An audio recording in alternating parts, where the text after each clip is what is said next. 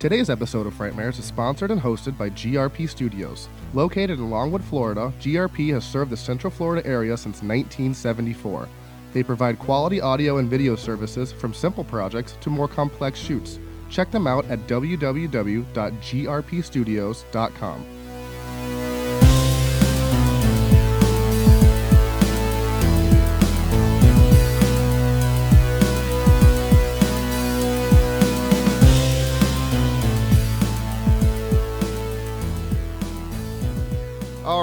welcome to Frightmares episode 13. I'm your host, Austin Proctor, and sitting across from me is Mr. Corey Johnson. Heyo.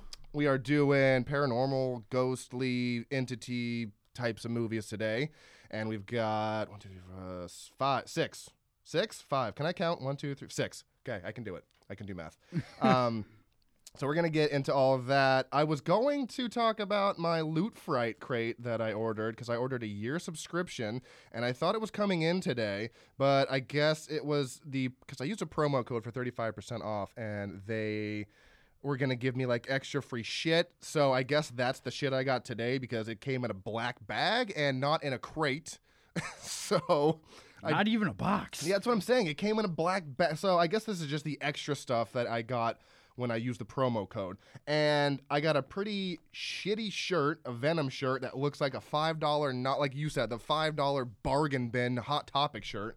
Doesn't look that great. Um, I'm not really a fan of Venom. I, I, if I would have liked the shirt if it was cooler, but it's kind of not that great. The the venom is written in uh like thrash grind metal Yeah, it's like tree branch Yeah, text. It's like the like yeah, like death metal, like where you can't read the name of the band, and Venom is like this. Um. Oh, there's his. F- okay, I okay.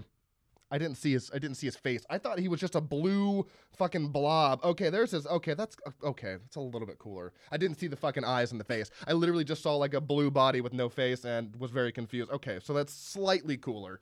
Um, but I did get this sweet alien pen. It's the uh, face hugger, and it's kind of got its tail wrapped around its body, so that's pretty cool. And then I got a pin that I already had, and then I got a Galaga pin. So there, I guess they were just like, we're gonna give you all the spare pins that we have and this mediocre shirt. So I guess when I actually get my loot fright, I will uh, open it up and we'll tell you what I got, and then I'll post all the stuff to Facebook. I'm definitely gonna post this pin to Facebook because it's pretty sweet. now the shirt looks like it may glow in the dark. If it glows in the dark, I, I will like it like a hundred percent more. Just because. Just just because that's a really odd color to put on a black shirt. yeah. It's it's sort of like a like a powder blue purpley type yeah, of color. It's super weird. on a on just like a very dark black shirt. So why those colors would be put together, I have no idea. So I'm- it, I'm hoping. it, may might glow. I will keep you posted, sir.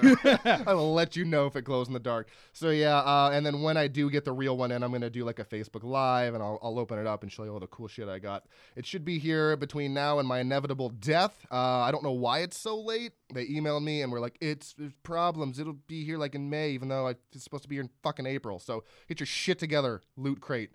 Every time I've ordered from you, it's always been late. Like I've ordered two other boxes from them, and like, okay, it's, it's going to be a couple weeks late, and then it shows up like two months later, and it's like, is this what happened? You said you got one, and it came two days early. Like what the shit? well, there goes that sponsorship. Hey, if I got my stuff on time, I would love to have a sponsorship through them, but they are always fucking late. It's so frustrating. I mean, they do have good content, but you know, get it here when you say you're going to get it here. Anyways, I'll get off my soapbox of ranting about Loot Crate. Um, okay, so yeah, like I said, we've got six movies to talk about, all kind of in the paranormal ghost entity. We actually have one called, or is it, you said it was just entity, It's right? just entity. Just entity. We got that confused with the entity. I, go figure. Um, so yeah, we are gonna kick it off with one of the classics that I, I, I love. This movie. It's a great movie. Poltergeist from 1982. You want to go ahead and kind of? I'm gonna let you go ahead because let me? Oh Yeah. shit. Okay. Oh, but goddamn, this movie is so good. It's so good. And so good. I had uh, I hadn't watched it in a while. I, I, I bought it for uh, I actually purchased it last season of HHN because that was a house last year, and I was like, okay, let's let's rewatch it so I can kind of get back in the you know the headspace of Poltergeist.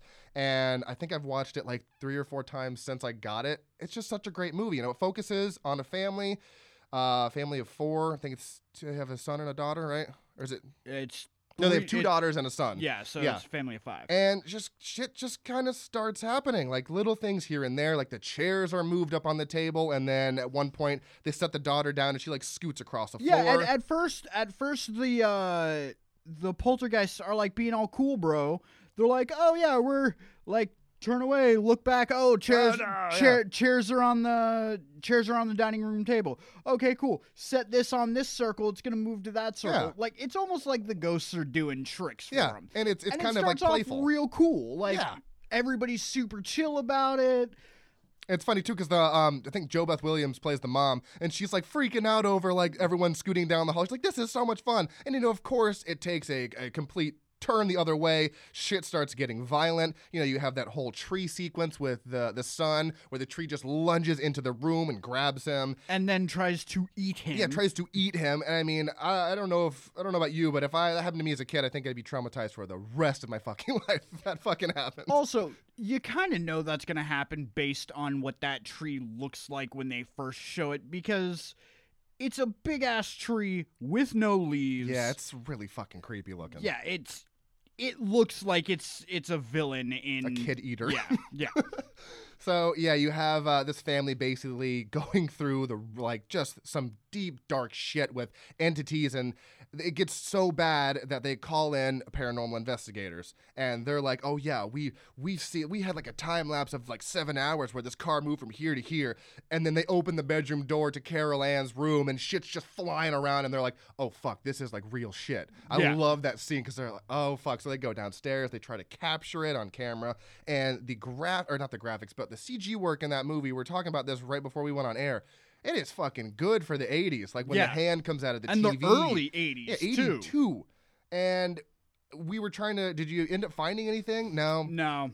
we were because we were trying to figure out if it, what what did you what were you trying to figure out if it was done? If it was done like if they if they redid it later on like in the early 2000s or Yeah. whatever and then put it back on streaming cuz uh George Lucas is notorious for this. Well, yeah, he, he- he, he would he would make his movies the effects would be kind of shoddy and then when technology came out to make the effects better he would go back and put it in the movies And So- I, I can't stand that because he ruined four, five, and six with those derpy fucking characters that like because they just did not match at all. well and like one of the most infamous scenes is uh when they are Han um, and Greedo.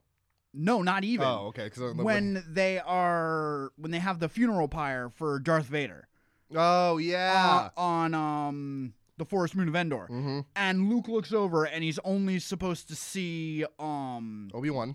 Obi-Wan and Yoda. Yeah, and then And now when he looks over, he sees young Anakin. yeah, fuck that. That made me so mad. So uh and that was also an 80s movie. Yeah, Actually, it was a 70s movie.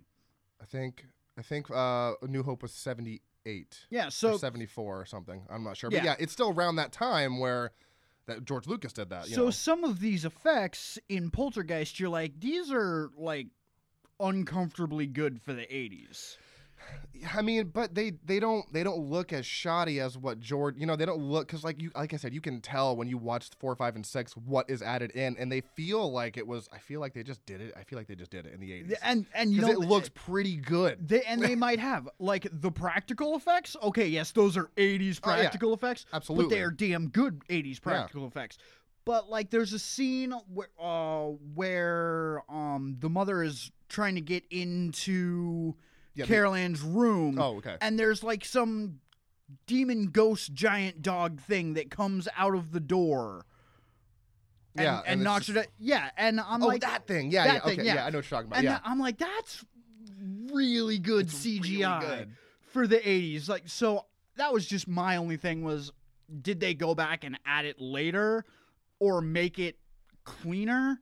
yeah. But I, I don't. Yeah, I I'll, was. I'll I, never know. I was not alive in '82. I couldn't have seen it then, so I don't know. If anybody knows, holler at me. Let me know because yeah, you're right. They are like super good for the '80s. But then you also do have that scene, like I was telling you earlier, uh, when they open the door for the first time, the paranormal investigators, and see everything flying around. There's a lot where I'm like, okay, yeah, you can clearly tell that that is definitely '80s because it's pretty bad. But even still, nonetheless, overall, the, the effects in that movie are great. Like when there's the the entities come down the stairs when they're recording it, and they can see. Oh, yeah. Like I was just like, holy shit! This is super good. The uh the face peeling scene The f- it is still fucking holds up. still holds up to this day. Ten out of ten. Absolutely. Would watch that scene on loop for like twenty minutes. Yeah, now, now of course you can absolutely tell it's a dummy, but I mean, still, when he's ripping it off and the chunks of flesh are falling into the sink, it's like, Yeah. oh, dude, that's brutal. It's oh, it's so good. I do. Okay, speaking of that scene, real quick, when because that's one of the paranormal investigators. He's kind of wandering around the house. He's like going into their fridge. He like has a chicken wing in his mouth. Chicken wing, and then he just grabs like the one piece of steak Which- that is uncooked, and he's just gonna cook a steak on the stove at like three in the morning. When everyone's whispering in the other room, they're like, "Okay, everyone's sleeping." He's like, "Nah, fuck this." Um, and by the way, the steak wasn't wrapped in anything. It wasn't on a plate. He just pulls it out and slaps it on the counter. Like, dude, can you stop raiding my fridge? I mean, I, I know you're here to do work, but come on, man. I did love that scene. I thought it was. I, I was laughing. It, it was it was quite humorous because I'm just and I saw it and I was like I completely forgot about that scene and I'm just sitting there like What are you doing? like come on man you're on the clock. And it's funny, yeah, yeah, you're on the clock, dude. You need to be in the other room with the ghosts, and no, you're here making a ste- steak in a fucking pan. Come on, man. Um, and then the steak, you know, starts moving a little bit, and then he throws the chicken wing down, and then Which maggots. are- also great special effects for that steak moving. oh yeah, it was just like it was moving like a little inchworm, you know, just kind of like going across the uh, counter, which yeah, fucking great. And then, and then what? Something like starts like more meat starts like coming up out of it and pouring out or something Yeah, and I was like, just extra ah. meat. And I thought it was just like because last time I watched this movie, I don't know, I was probably like 15.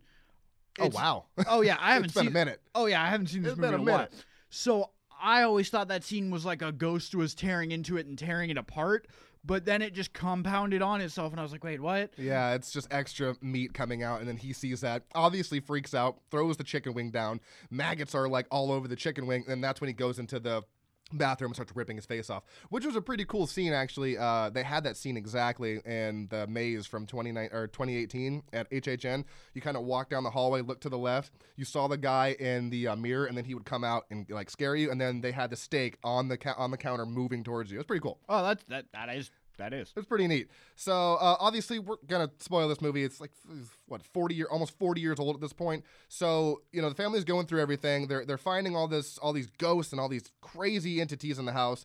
And at this point, Carol Anne is on the other side. She's she's I don't even remember how. Oh, yeah, she went through the closet. Yeah, well, Yeah. she got she didn't go through the closet. she she got- got, uh, pulled into She got closet. sucked into the closet. Like she gets like the bed lifts up, everything just kind of piles up in the corner. She's gone. So the mom and everyone on the team is trying to find her. They can hear her, you know, and and then they tell her to not go into the light, and they keep bouncing back and forth on that. They're like, "Don't go into the light," and then Zelda comes on, and is like, "No, no, no, go into the light." And I was like, okay, what do you want her to fucking do? They eventually find a portal or something that um, allows them to go in.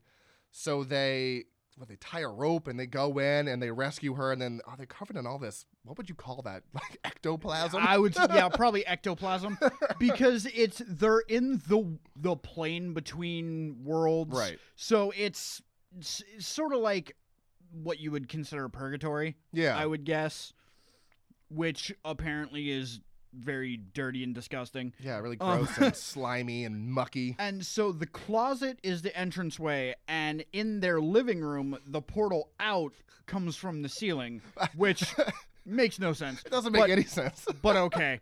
yeah, but all right, Um, whatever. So they end up having to pull her out th- with a rope that, like, go in, we'll pull you back out, and they end up coming through the portal on the other side. And you find out that all of this stuff is happening because the the husband, Steve Freeling, who's played by Craig T. Nelson, Fucking great job, by the way. great. He was awesome. Uh, he works for a land development company selling suburban subcomplexes just out in California Yeah. somewhere. Phase one, two, phase whatever. All, all the phases that they have. Which which was like a thing that they did in the 70s and Oh, yeah. 80s and like a bunch of land got bought up for that. And he finds out that the company that he's working for has been buying graveyards and quote unquote relocating the graves. Come to find out in a very very fear fueled rant by Steve Freeling. You only moved the headstones! you son of a bitch! you left the. He's like, you left the bodies, but you only moved the tombstones. Like, dude, So- what are you doing? So, and it's it's funny because there's actually a line that said you're not built on a bar- you're not built on an ancient bar- uh ancient Indian burial ground. Yeah, And you're like, okay, cool. So they kind of give you that little false MacGuffin there. MacGuffin. I love that word. and toward the end, you find out that they're just building homes on graves. Yeah. And the whole reason that the activity started happening is because they're building a pool in their backyard. So they're digging up all that stuff. And that's what trick, because before that, they were just living there, no problems. But then once they start, you know, digging and excavating all the stuff out, that's when, you know, I'd get pissed too if I was buried and, what, dude, I'm trying to sleep, man. So that's when the activity starts happening. And that's what unleashes uh, the ghosts and all that shit, was because they wanted a pool. So I guess note to self don't you know don't build a pool if you live Yeah. on an ancient burial ground so that's what starts the activity and um, you know everything just kind of goes downhill from there and once they get carol anne they're like obviously we need to get the fuck out and then the ending sequence with the house kind of just Can like we talk about how fun that ending sequence had to be?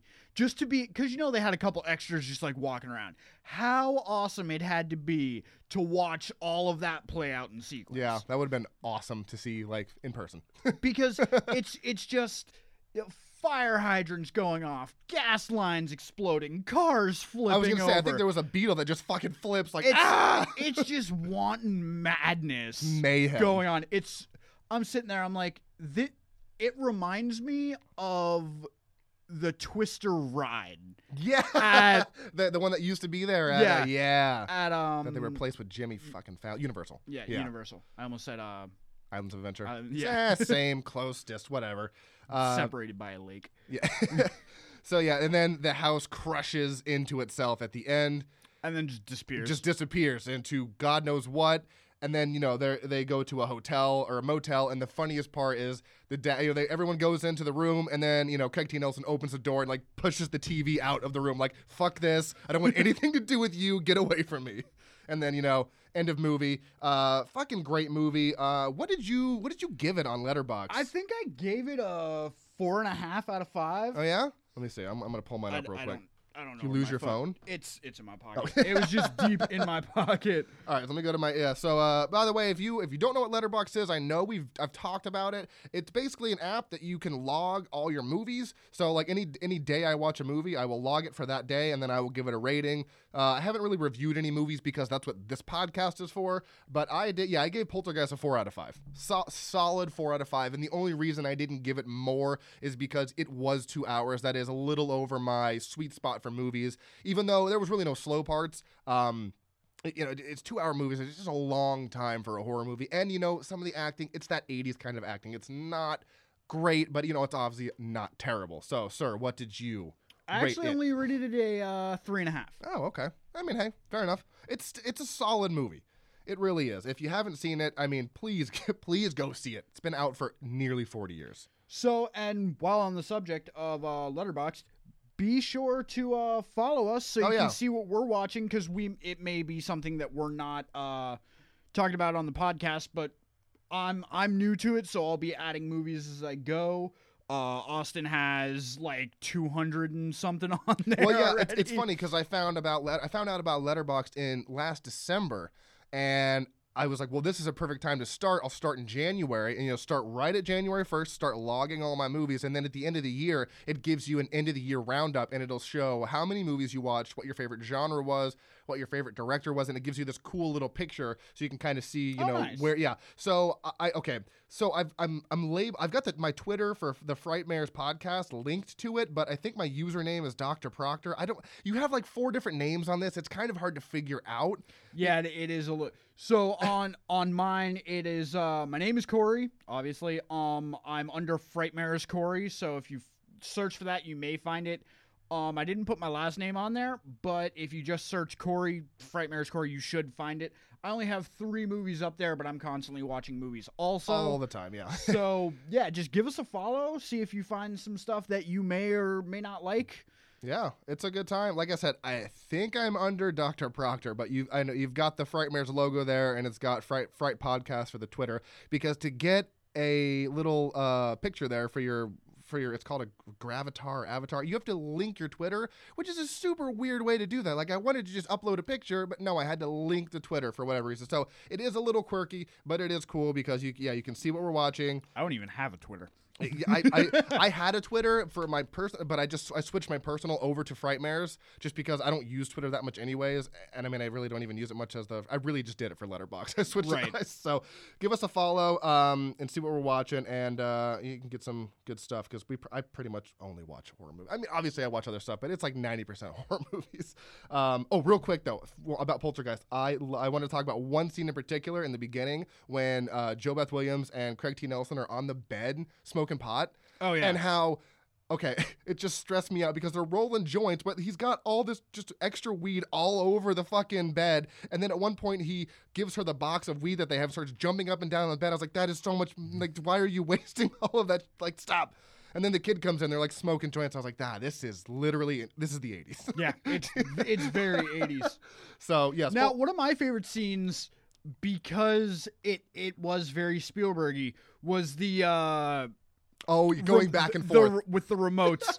I was like, "Ah, this is so cartoonish. It's so much fun." Oh my god! Now you're jogging my memory of all this other stuff I wanted to talk about. Because yeah, when they're going back and forth with, because I guess their TVs are on the same frequency, so Uh-huh. their remotes are changing each other's uh, sets. Right before that, it's in this like the beginning of the movie. That guy with the with the giant case of beer, yeah. he, he like the kids with the uh, race cars. Uh, like kind of make him fall off his bike, and then the beer starts spraying everywhere. And this fucking jackass walks into the house with all this beer spraying everywhere. I would have been like, can, "Can you not do that and spray beer all over my fucking house?" And they're starting to crack beers, and there's it's just I'm like, dude, that is like, don't do that. Do not come into my house with beer spraying everywhere. For the love of God.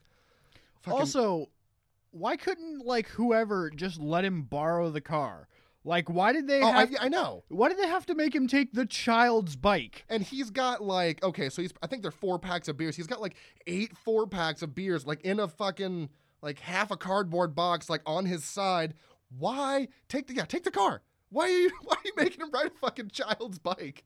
And those kids are douchebags too because they made him crash by putting their RC cars in front of him. Like, can you fuck off and not do that?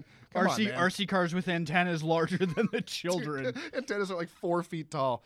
The 80s. Uh, okay, so Ah, great times. Great times. All right, Great so times. fucking Poltergeist, great movie. Uh, absolutely love that one. And it's funny because that one is PG. It's a PG movie. And they're dropping shit like well, and the face scene. yeah. But this was before PG 13 was a thing because I'm pretty sure Indiana Jones and the Temple of Doom was, I think, don't quote me, I'm pretty sure that was one of the, I think that was the movie that actually had the deciding factor of PG 13 because in 82, there was no such thing as PG 13. It was PG and R. And it wasn't obviously crazy enough to get an R. So they're like, we'll give Poltergeist a PG. What the fuck? Are you looking it up? Indiana Jones and what? the te- I'm pretty sure it was the Temple of Doom was the uh, one where they actually made the PG-13 rating. I, I, I think. PG. really? It's rated PG. Whoa. Okay. Oh man. I okay. Stay tuned real quick because we're gonna. I, now I got to figure this out. Indiana Jones and the Last Crusade. That- okay, PG-13. So P, yeah, so I'm pretty I'm pretty sure that was the first PG-13 movie to maybe something something basically those series of movies spurred having to do PG-13 because it's you know it's a little bit more intense than PG, but it's obviously not you know. Those, those movies definitely didn't need. I mean, Temple of Doom should absolutely have been an R-rated movie for Oh, fuck's yeah. sake, with the chest scene ripping out hearts and all the disgust. Plus, I mean, just Nazis in general. Yeah. Okay, so I was I was I definitely was wrong about that, but I know something. It was an Indiana Jones movie. Okay, so yeah, okay, so there you go. Um, all right, so let's move on to the second movie, which is one that you watched. Uh, I did not watch this one called Entity Entity from Entity. 2010. Oh, by the way, Poltergeist streaming on Netflix. Just want to let that everybody Yes. know. So Entity, um, from 2012. Oh, I thought it was 2010. No, it's 2012. Oh shit. Okay.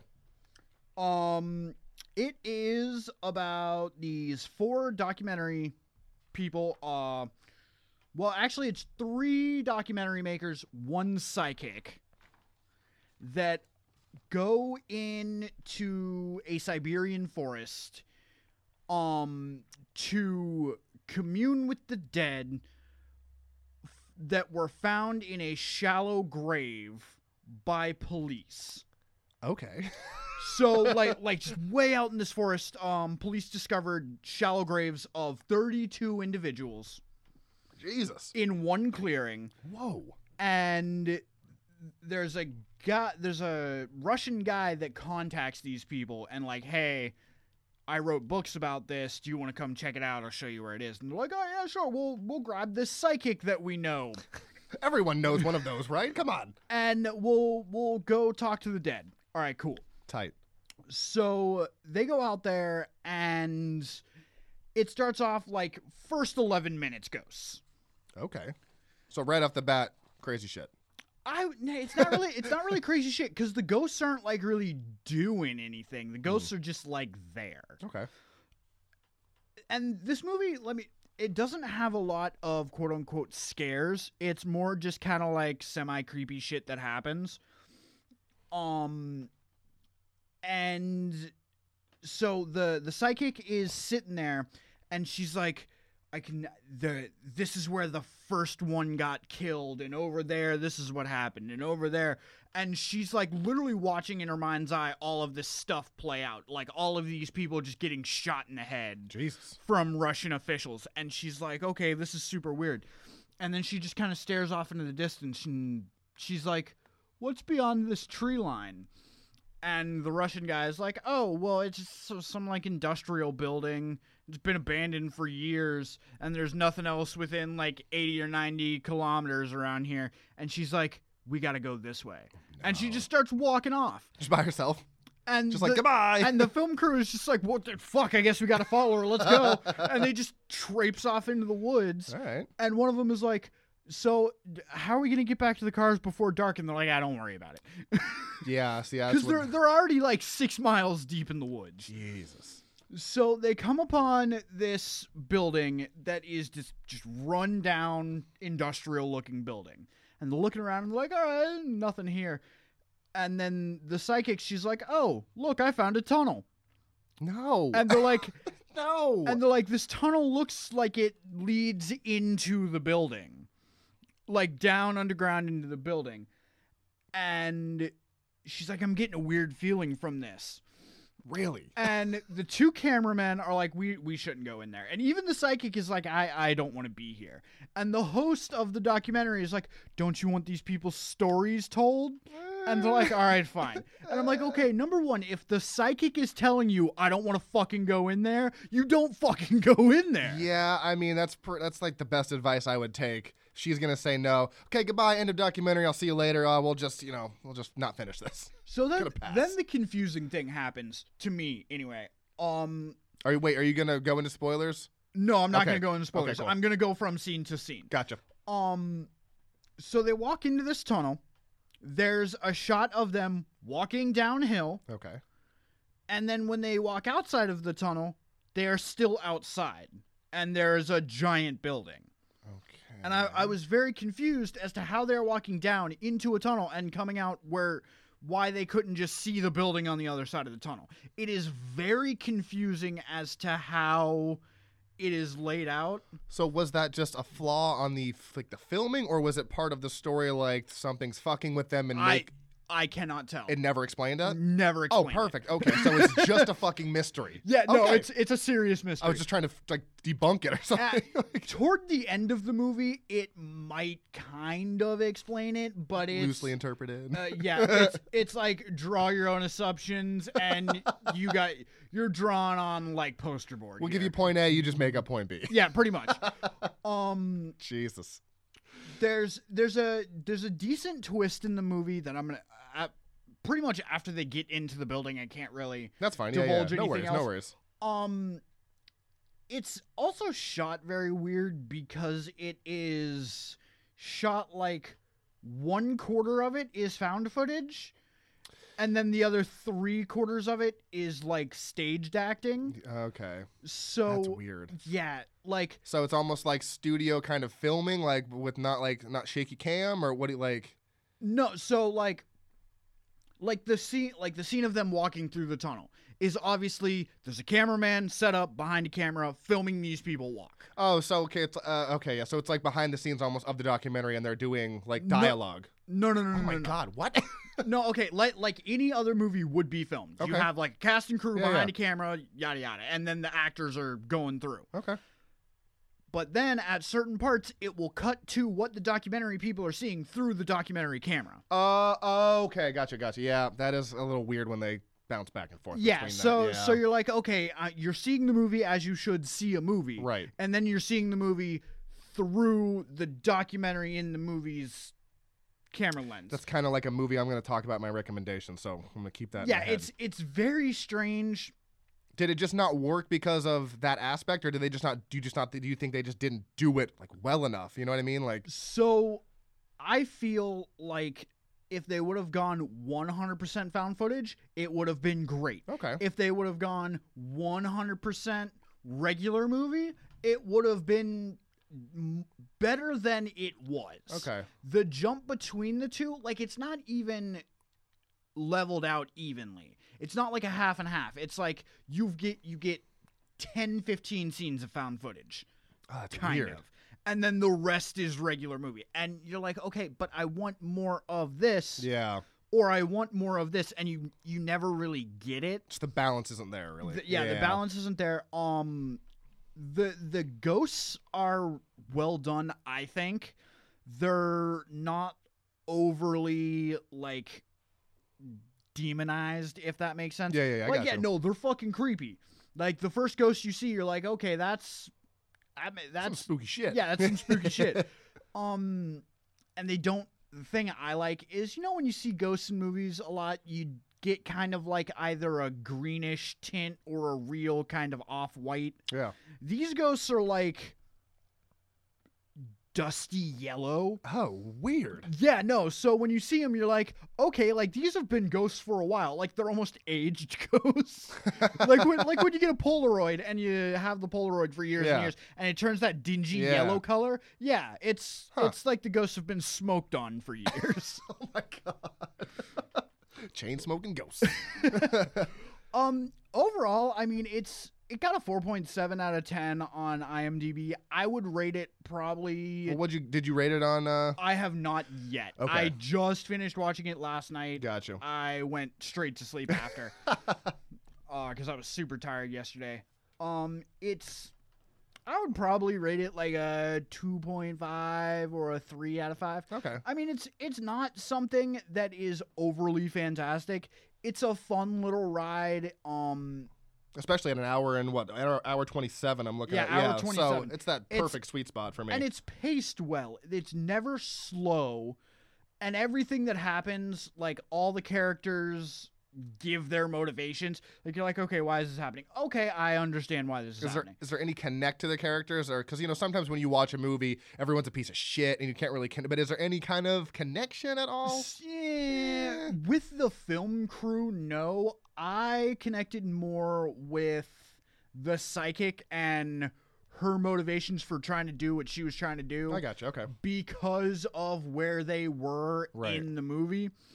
Um I also connected with their guide whose name is Yuri in the movie. Yuri. And like the reason for him doing what he did, I was like, "Oh, okay. No, like that makes sense." Like cuz you start off thinking that he's got like cuz he's real kind of weird Russian dude in the beginning and you're like, "Okay, this motherfucker's the villain. This motherfucker's the villain right here." Yeah. and then through the movie you're like oh okay i understand i i get why you did this you're not such a bad guy You're not that bad after all. So it's a decent, and that's funny with like with rating movies. I've always come across. Okay, I want to have a set system for rating movies. You know, good cinematography, good, but it's hard to do that because you know, you like pacing is Im- important in a movie, and if a movie has good pacing, but it's not overly amazing, like you were just saying about that movie, then I kind of give it higher marks because if it kept me interested the whole time, like the movie I'm about to talk about, you know, if it's good pacing and you know it's shot well, then you kind of it's it's hard to have like a set rating system with movies. And so you said two, like right in the middle, two and a half, three for this one, yeah, yeah uh right in the middle. Okay, fun piece of trivia um although the film is set entirely in siberia it was shot only in northern england I saw that. I was there's only like three things on here, and every the other two are just kind of whatever. It's about the winning an award uh, for best international actor. Which yeah, really, the guy who played Yuri. which really is not trivia. That's just like, hey, by the way, this is a fact. Yeah. Um, so okay, that was that was just Entity, and from 2012, this one was on Amazon Prime, correct? Uh yes. All right, cool. I'm, I'm Do probably, not get it confused with the entity, which I did, which was also a movie that I watched. Yeah, there was I, when I when I searched for it on Amazon, I got like four or five different results for like entity, the yeah, entity, the entity, entity, entity, entity. Like there's so many. So it is the entity from 2012, or is it is it the one up top? That one? Yeah, it's the one up top. It's uh Okay, so it's labeled as the- 2010 here. Weird. the title. Well, it was released in 2010 Probably, uh, international. yeah, okay, probably in the UK. So yeah, anytime, any, I guess anytime we uh, talk about release it's released here in the US. Well, and on IMDb it says it was released in 2013 in the US. Good Jesus Christ. okay, well, it's it's entity, and it's about people going into the forest in uh, Siberia. It's, yeah, it does say presented by Fangoria. That's cool. The uh That's awesome. the one under it, which is a found footage movie called The Entity, and it's like some creepy looking girl. Yeah, Um, granted, it's all in Spanish. It's very good. I recommend it. nice. All right, so that's the second movie that you watched. Now we're gonna get into one that I watched that you did not. This one's called Which I've never even heard of. This okay, so a, a while back I went through Netflix and just like I was like late one night. I was like, I'm just gonna go through the whole entire horror section. Anything that like has a good description or a good enough description, I'll throw on my list. And when we were doing the episode, I just went through my list and I this is what I get because I gave you no yeah the diabolical was one and then the forgotten was one and it sounded interesting. And that's what I like doing. I like going on Netflix and just finding something I've never heard of and just giving it a shot, especially because this was, you know, an hour and 29 minutes. So super, super low commitment for me at least. And this one was more of a drama, really. There was absolutely some supernatural uh, like a presence in there, and there are a lot of unexplained things, but it definitely wasn't. I wouldn't even really consider this a horror movie. It was more of a thriller, like drama, suspense kind of thing. So real quick, What's up? was this was this an English cast? Like, yes, this was an English movie. I, I mean, it was. I'm pretty sure it was filmed in England because everyone in there has British accent. It looks like it's in the UK or Well- somewhere. Well, the reason I ask is because it says it came out in 2014, but in 2015 it came out in Mexico. Oh, that's weird. Yeah, so that's that's why I wanted to know if it was an English like English speaking movie because normally they don't denote that it came out like in Mexico. Yeah. That's No, yeah, so- it was English. It was they were they were definitely from you know Britain or UK or something. And Okay. by and by the way, up up top, do not get this confused with the Forgotten from 2004 with Julianne Moore and her missing son. This is a totally different movie. Just happens to have the same title. Like I said, this one I, I've got I've got here that it was 2014. Obviously, has different release dates. This one is streaming on Netflix. And so, okay, so the movie starts with a completely black screen and a sound clip of a phone call from a lady calling 911 saying that her husband's got a knife and that she feels threatened. And the police are, you know, they say, okay, we'll send someone your way. And then she just starts screaming. I'm talking bloody murder. Like, it made me uncomfortable listening to it. It was like, oh my God, I think she might actually be getting murdered. Cuts to the, uh, the, the main part of the movie and it focuses on a father and son who for some reason are living in an abandoned flat complex. Um, they're the only people living there. They have like you know uh, lanterns and there's no electricity and they're living there. And they never really explain that. Uh, there's a quick dialogue between the son named his whose name is tommy and someone i don't want to mention because it's part of the story I don't want to reveal anything, but they have a conversation and they're just like, oh, I, I think we got evicted. And that is the only explanation you get. The father is absolutely a shady guy, though, because he's going into the, all the other flats and like ripping out copper piping to obviously get money because I guess he doesn't have a job. There's really not a lot of backstory with the movie. It's kind of just like, this is the situation, let's go, you know, go with it. So the the father when they're going the father and son are going to get uh, copper piping to like I said I guess get money. And the, the, the kid's like what about this one right here number 23 he's like no no no that one's that one's fine. I've already got that. No we're, we're good. And I was like something is sketchy about that immediately. So that night the kid starts hearing this like like violent pounding and tapping and scratching on his wall. And you know he confronts the dad and is like I heard these noises. Have you heard anything? Dad's like, nah, it's probably nothing. And it's in my head, I'm like, okay, no one lives there besides you. You're hearing pounding, something spooky's happening. And throughout all this, he kind of, uh, the kid Tommy befriends this chick. I don't remember her name, but he kind of befriends her and kind of wants to get her help because, you know, the dad's a piece of shit. He's bringing home, like, I think it was a hooker because he brings her home one night. She leaves screaming. The next night, two guys come in, beat the shit out of him, and like, don't ever do that to my girl again. And then he gets, he's like in the hospital. So it's just kind of, it's Tommy and this friend, and they're investigating what's going on in apartment 20 or flat 23. So First off, never investigate. You just leave it. Exactly. He, like, you- and, and and I don't remember her name. I didn't write her name down. But her the the friend that he the girl that he befriends is saying like the place that they're living. Carmen. Carmen. There you go. The place that they're living. Um, is called the Farlow Estate, and she's like, "Yeah, you need to be careful there. Spooky shit goes down. You know, like there's like, like whores there and drugs. So he's like, just, like, just be careful." And somehow he gets her to come there, and like, you need to hear this at night because it happens at a certain time. So they go there and they're like smoking weed and having fun, and then the noises start happening. So she goes over there, and there's like it's it's so weird and hard to explain because there's definitely a supernatural force that that is is happening there and drawing her there. And it's drawing her there for a specific reason that I can't mention because it is a huge plot point and twist at the end. And it's really all I can say on the story. It it was a good movie but it wasn't anything amazing like you said about the entity. Like it was a solid film. I thought it was a very original idea I liked the acting. The score was phenomenal. Very spooky score. Um, and overall, I think I gave it a three out of five just because I did enjoy it, but I didn't like the lack of explanation for things. They didn't really tell you why they were living there. They didn't really explain the entity or being except you know ex- until like the last five minutes. So i felt overall as a movie it wasn't the best but i still recommend watching it and i really want to go rewatch it because the story i kind of got lost in the story because i was watching it but i wasn't fully paying attention as i do sometimes in movies.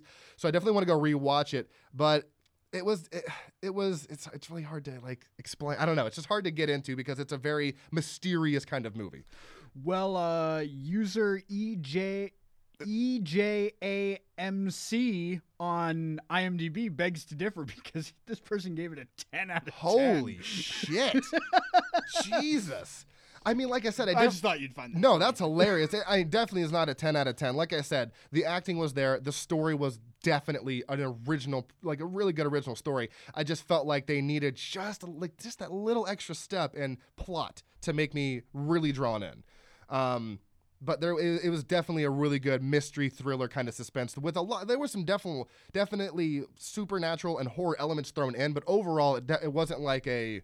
I wasn't like ah like I wasn't scared, you know. Like, Right. So, but I definitely recommend giving it a shot. And it's on Netflix and it's streaming like it's you know hour and a half. And um, yeah, that's really all I have to say about it. I don't want to get it because there's there's a really big twist that does happen, which kind of made me rate the movie a little bit more because I felt it was lacking something, and then they revealed like this whole twist. I was like, oh, okay, cool. That was that was pretty cool. I didn't see that coming. I really like that. And um, yeah, that's the Forgotten from 2014. So the budget was an estimated 1 million pounds. Wow, that's okay. Hold on. It's What's- like nothing. That's nothing. Uh, is pounds or uh, what's the exchange rate? Uh, is it more in U.S. or is it more?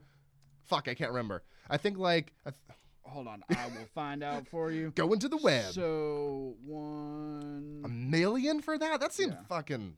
Wow. I mean, the cinematography in that movie and how it was shot was great. I really enjoyed it. It wasn't found footage. It was shot like you know, and I don't think it was a studio film. I'm pretty sure it was an on location kind of shoot, and it was really cool. It's definitely a good movie. So that would be one million two hundred seventy-one thousand seven hundred and ninety-five dollars. Wow, that seems a little high for that movie. I don't know. I mean, like I said, it was good. comparatively to something like the Avengers, which has like a budget of like God, that movie was twenty-two million. yeah, that yeah, that's insane. And I feel like a lot of the money probably went to. Uh, I mean, I don't I see. It was a UK film, so you know, I didn't recognize any Yeah. fucking actors. Um, and it kind of That's threw me. one of the things I love about like picking up just a random UK movie because like I know none of the actors unless it's like a big budget one, and then you get like the one dude that played Finn. Or like you know, uh, Benedict Cumberbatch or something like yeah, that. no. Like, But uh, have you ever seen uh, Attack the Block? no, I've never seen that. So the the dude that played uh Finn in the Star Wars movie. Yeah. He is in it, and Okay. he plays a street gangster, and it is a fucking dope movie. It's it starts off that it seems like it's going to be a horror movie, but it's more like a horror action comedy Okay. with aliens. It's fantastic. Ooh, okay. I Attack the Block. It's dope. I highly recommend it. Fair enough. All right. Sorry, but yeah, that's No, you're good. But yeah, when you get when you get like a random British movie or like a random just whatever movie, and you recognize like one actor and Yeah. he's not really even that big of an actor. Well, it's funny too because I, I just I clicked on it and played it, and you know, uh, Netflix doesn't say what country it is. It'll say if it's got like subtitles or whatever. But I played it, and I was like, oh, oh, it's British. Oh, cool. Like I was like, all right. You don't really because I don't really see very many British horror movies. At, at least I haven't. I've seen Housebound, which was a horror comedy, which was okay, but I don't really see a lot of you know British horror, suspense, anything like that. You know. well, so, the uh, the Awakening, which we talked about, oh yeah, that's on my list still. that's a, that's a of course it is. Of course. it's a period piece, and you're never gonna watch it. I know. I'm just not a huge fan of period pieces. Um, but yeah, there's no actually no trivia for this at all. Nothing. So there's that right there. Ten out of ten. Great horror movie. That's fucking hilarious. Uh, yeah, I definitely I like I, every any movie that we review, uh, except for the ones that are just absolutely awful. I, I will. yeah, and- which is the next yeah. one we're gonna talk yeah, which is the next one we're going to talk about. You know, I will recommend just to see what other people's opinion on it is because obviously everyone's going to have a different opinion. I'm going to like a movie, you're not going to like it, and vice versa. So I would definitely check i.e. this out. Sinister. Ex- See, yeah, just like last episode. So, it, I mean, and especially since this is streaming on Netflix and it's under an hour and a half, you know, go check it out and, uh, you know, see what you think of it. So that was The Forgotten.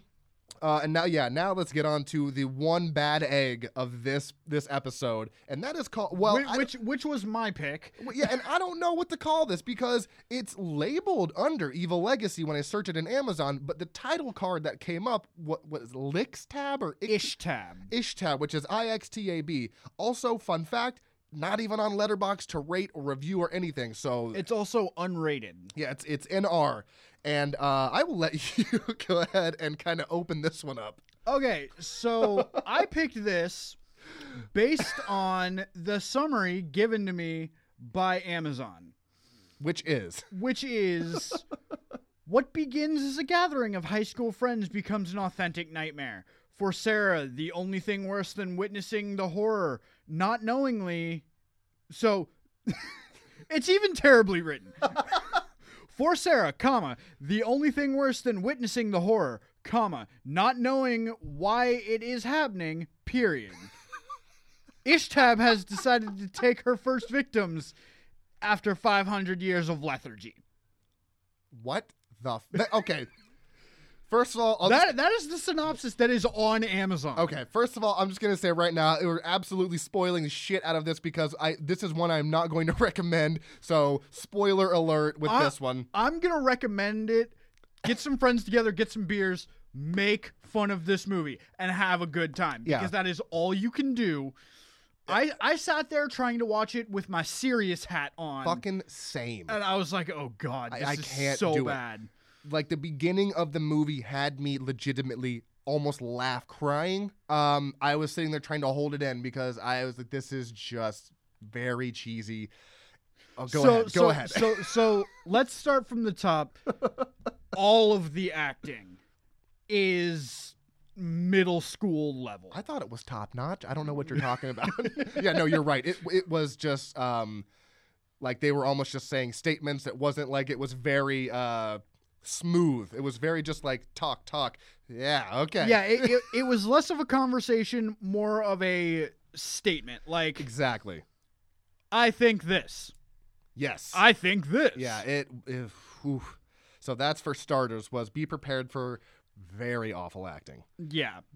Like, but at least the acting is so bad that it's funny. Yeah. It's not like, okay, like they're trying. Like, this was almost like they were trying to make it to where they knew it was gonna. Like, they started filming it and they're like, okay, this is gonna be fucking terrible. gonna be Just don't try. And by the way, uh did you like watch the cuz I watched the credits just out of I did not. sheer curiosity. As soon as the movie No. was over, I clicked on. There were so many people involved in this movie. Like the credits were rolling, and I'm sitting there. How like how much did this fucking movie cost? How much are you paying all these? There was a lot of people. I figured it was like cameraman, editor, you know, director, cast. No, there was a lot of fucking people in those credits. Which gives me a lot of fucking questions. But sorry, I digress. Go ahead. Well, they they probably had to put in the credits all the fucking royalty free music. They Oh, they, that's true. Oh yeah, get ready for a bunch of music that sounds like something, but you'll never be able to recognize Okay. because it's all royalty free. Well, and it, it just it didn't go with the movie. There was a part where it's like dun dun dun dun dun dun, dun. and I'm like, this sounds like an like they're like you know supernatural horror stuff. This sounds like an action like chase scene, and it just didn't not it did not go together whatsoever, and I didn't understand why they had to do that. So the movie opens in a quote unquote office where this guy is getting packages from oh a very unhappy delivery man. Yeah, by he's the way, he's like super like bitchy. I don't know, like that's your job, bro. yeah, like you're getting paid. To, to all you have to do here, take this sign, goodbye. So, So there's a there's a tech guy fixing stuff, and he ends up putting a little statue on the guy on this dude's desk. oh yeah, the guy that was uh, I guess he was putting the cameras up because there's one point where he's messing with the camera, right? Yeah. Yeah, and then he puts the thing on. So his, spoiler spoiler alert, he's the main villain. Oh, Well, yeah. he's the secondary villain. yeah, he's the. I don't, I don't like I, I. But the second I saw him with the like the hat down below his eyes, I was like, "This guy's up to something, man. I don't know what you're doing. I don't like it. Not showing your face in the camera. You're up to something." So yeah, he sets this thing. little idol up, little- which you find out later is the only idol in existence of the Mayan goddess of suicide, which Is that a thing? Did you look that up? I I didn't even bother because that Thi- sounds. this was a this is a piece of like info in the movie sphere that I it was so bad I didn't even fucking care. Because first of all, that is terrible. That if if they made oh yeah, Ixta, okay, that's a thing. I mean, that's also Wikipedia, but that's a really shitty thing to have, like the god of suicide. I don't know. I just I feel like that's kind of like a very touchy subject. Yeah. I I don't I don't I didn't like that. So okay, well the Mayans have a goddess of suicide. The Romans had a god of doorways.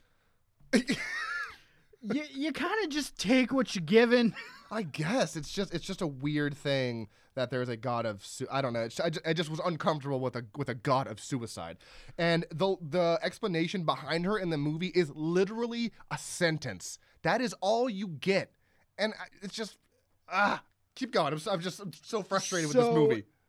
as as the movie goes on, um, everybody in the office that is there after closing ends up dying, except for one deaf girl who is, I guess, dating the guy that kills himself. Yeah, because after the dude sets the thing down uh, on his desk, the guy walks away, comes back kind of like doing this weird, like sketchy Like- stepping. Like if if you ask a middle schooler to walk like what a zombie walks like. Yeah, it was. And that's that's when I was like like having to hold it in because I was like, oh my god, this is super cheesy. And then he just, but the kill was great. He just smashes his head down on the idol, and blood goes everywhere. Yeah. I, was like, oh okay, decent, like not bad. And then you get into the um the actual movie with this father and daughter or whatever Yeah, fa- father and daughter setting up cameras in the house, which they do. They even explain why? So apparently, the father is a collector of rare things. okay, yeah, I remember mentioning that. some secret documents, Woo. which they never explain what the fuck the father does. They Nope. never explain what the secret documents are. Nope. That would have been a way more interesting movie, in my opinion. at least story wise, you know. I mean, the acting might have been shit, but at least there would have been some like better story. Yeah. but this, uh, so they're setting up cameras, and again, no explanation. Like besides the fact that he's got all the stuff, all the rare stuff. There's really no explanation behind the cameras. yeah, except except no security measure is too great to like make sure his secure his secret documents are safe. Also, they never really explain how old the daughter is, but like she's like 35.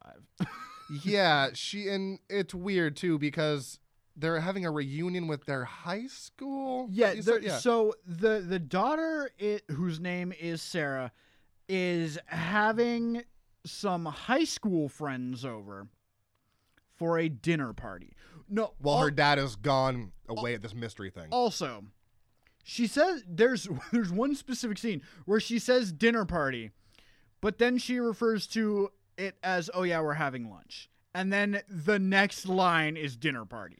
What the So fuck? they couldn't even keep the dialogue consistent. Oh yeah, and while you're talking about the fucking dinner party, she sets out like this is I don't know this bothered me so much, and I, and I texted you about this. She sets she set don't die please. She sets out plates and napkins and like all the you know like really nicely.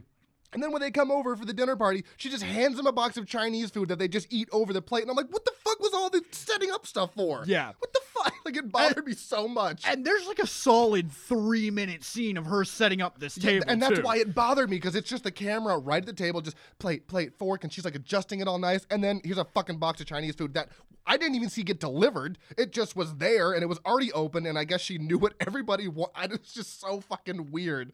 So we so stupid. I also need to mention this is shot Bad Ben style, all on security cameras. yeah, all security cameras. Except the execution is fucking trash. yeah, it's really bad. So yeah, all the friends come over, and one Spanish guy. Um, Who I guess they went to high school with, and then he just fucked off back to Spain. and it's funny because uh, they all come together. There's a couple, and then the Spanish guy, and then I think another girl, right? yeah, who was friends with Sarah. Yeah, they're so they're friends, and then the the guy that's in the couple just fucking hates the Spanish guy. He's He like, hate, let's be honest, he hates fucking everyone. okay, he hates everyone, but he's really ragging on that guy. Like, oh, music is my life. Oh, fuck you. Like, okay, simmer down, bro. Like, ease off the testosterone. Like, I'm a out. police cadet. Yeah, he's ooh, super fucking scared now. So the the like the conflict between them is, is really funny. And uh, Spanish guy is also trying real hard to nail main. What was her name? main Sarah. Sarah. Like like super just like let's do it. Well, she wanted to bone too. Yeah, but not with fucking cameras all over the house. Like I don't want your I don't want my father seeing that. Let's let's not do that. Don't fucking bang in front of a camera. Oh, and by the way, the cameras. She said, "I hope you don't set any up in my room," and he has two set up in her room like a fucking creeper. What? And one in the bathroom too. Also, what the fuck? also, hilarity ensues when they're running around trying to find phones. Oh God. If you notice in the beginning of the movie, when she rolls over and she pulls her phone out of the docking station, which is right in front of the camera, Yep. when they run into her room to look to find a phone, the phone is sitting there Yep. and they don't find it. Yeah, they. It's fantastic. So okay, I know we're kind of all over the place with this, but it's hard. It's it's hard not to go down all these rabbit trails. So the basic plot is the dinner party, then shit starts happening because of Ixtab or whatever, and they don't even explain why. It's just happening.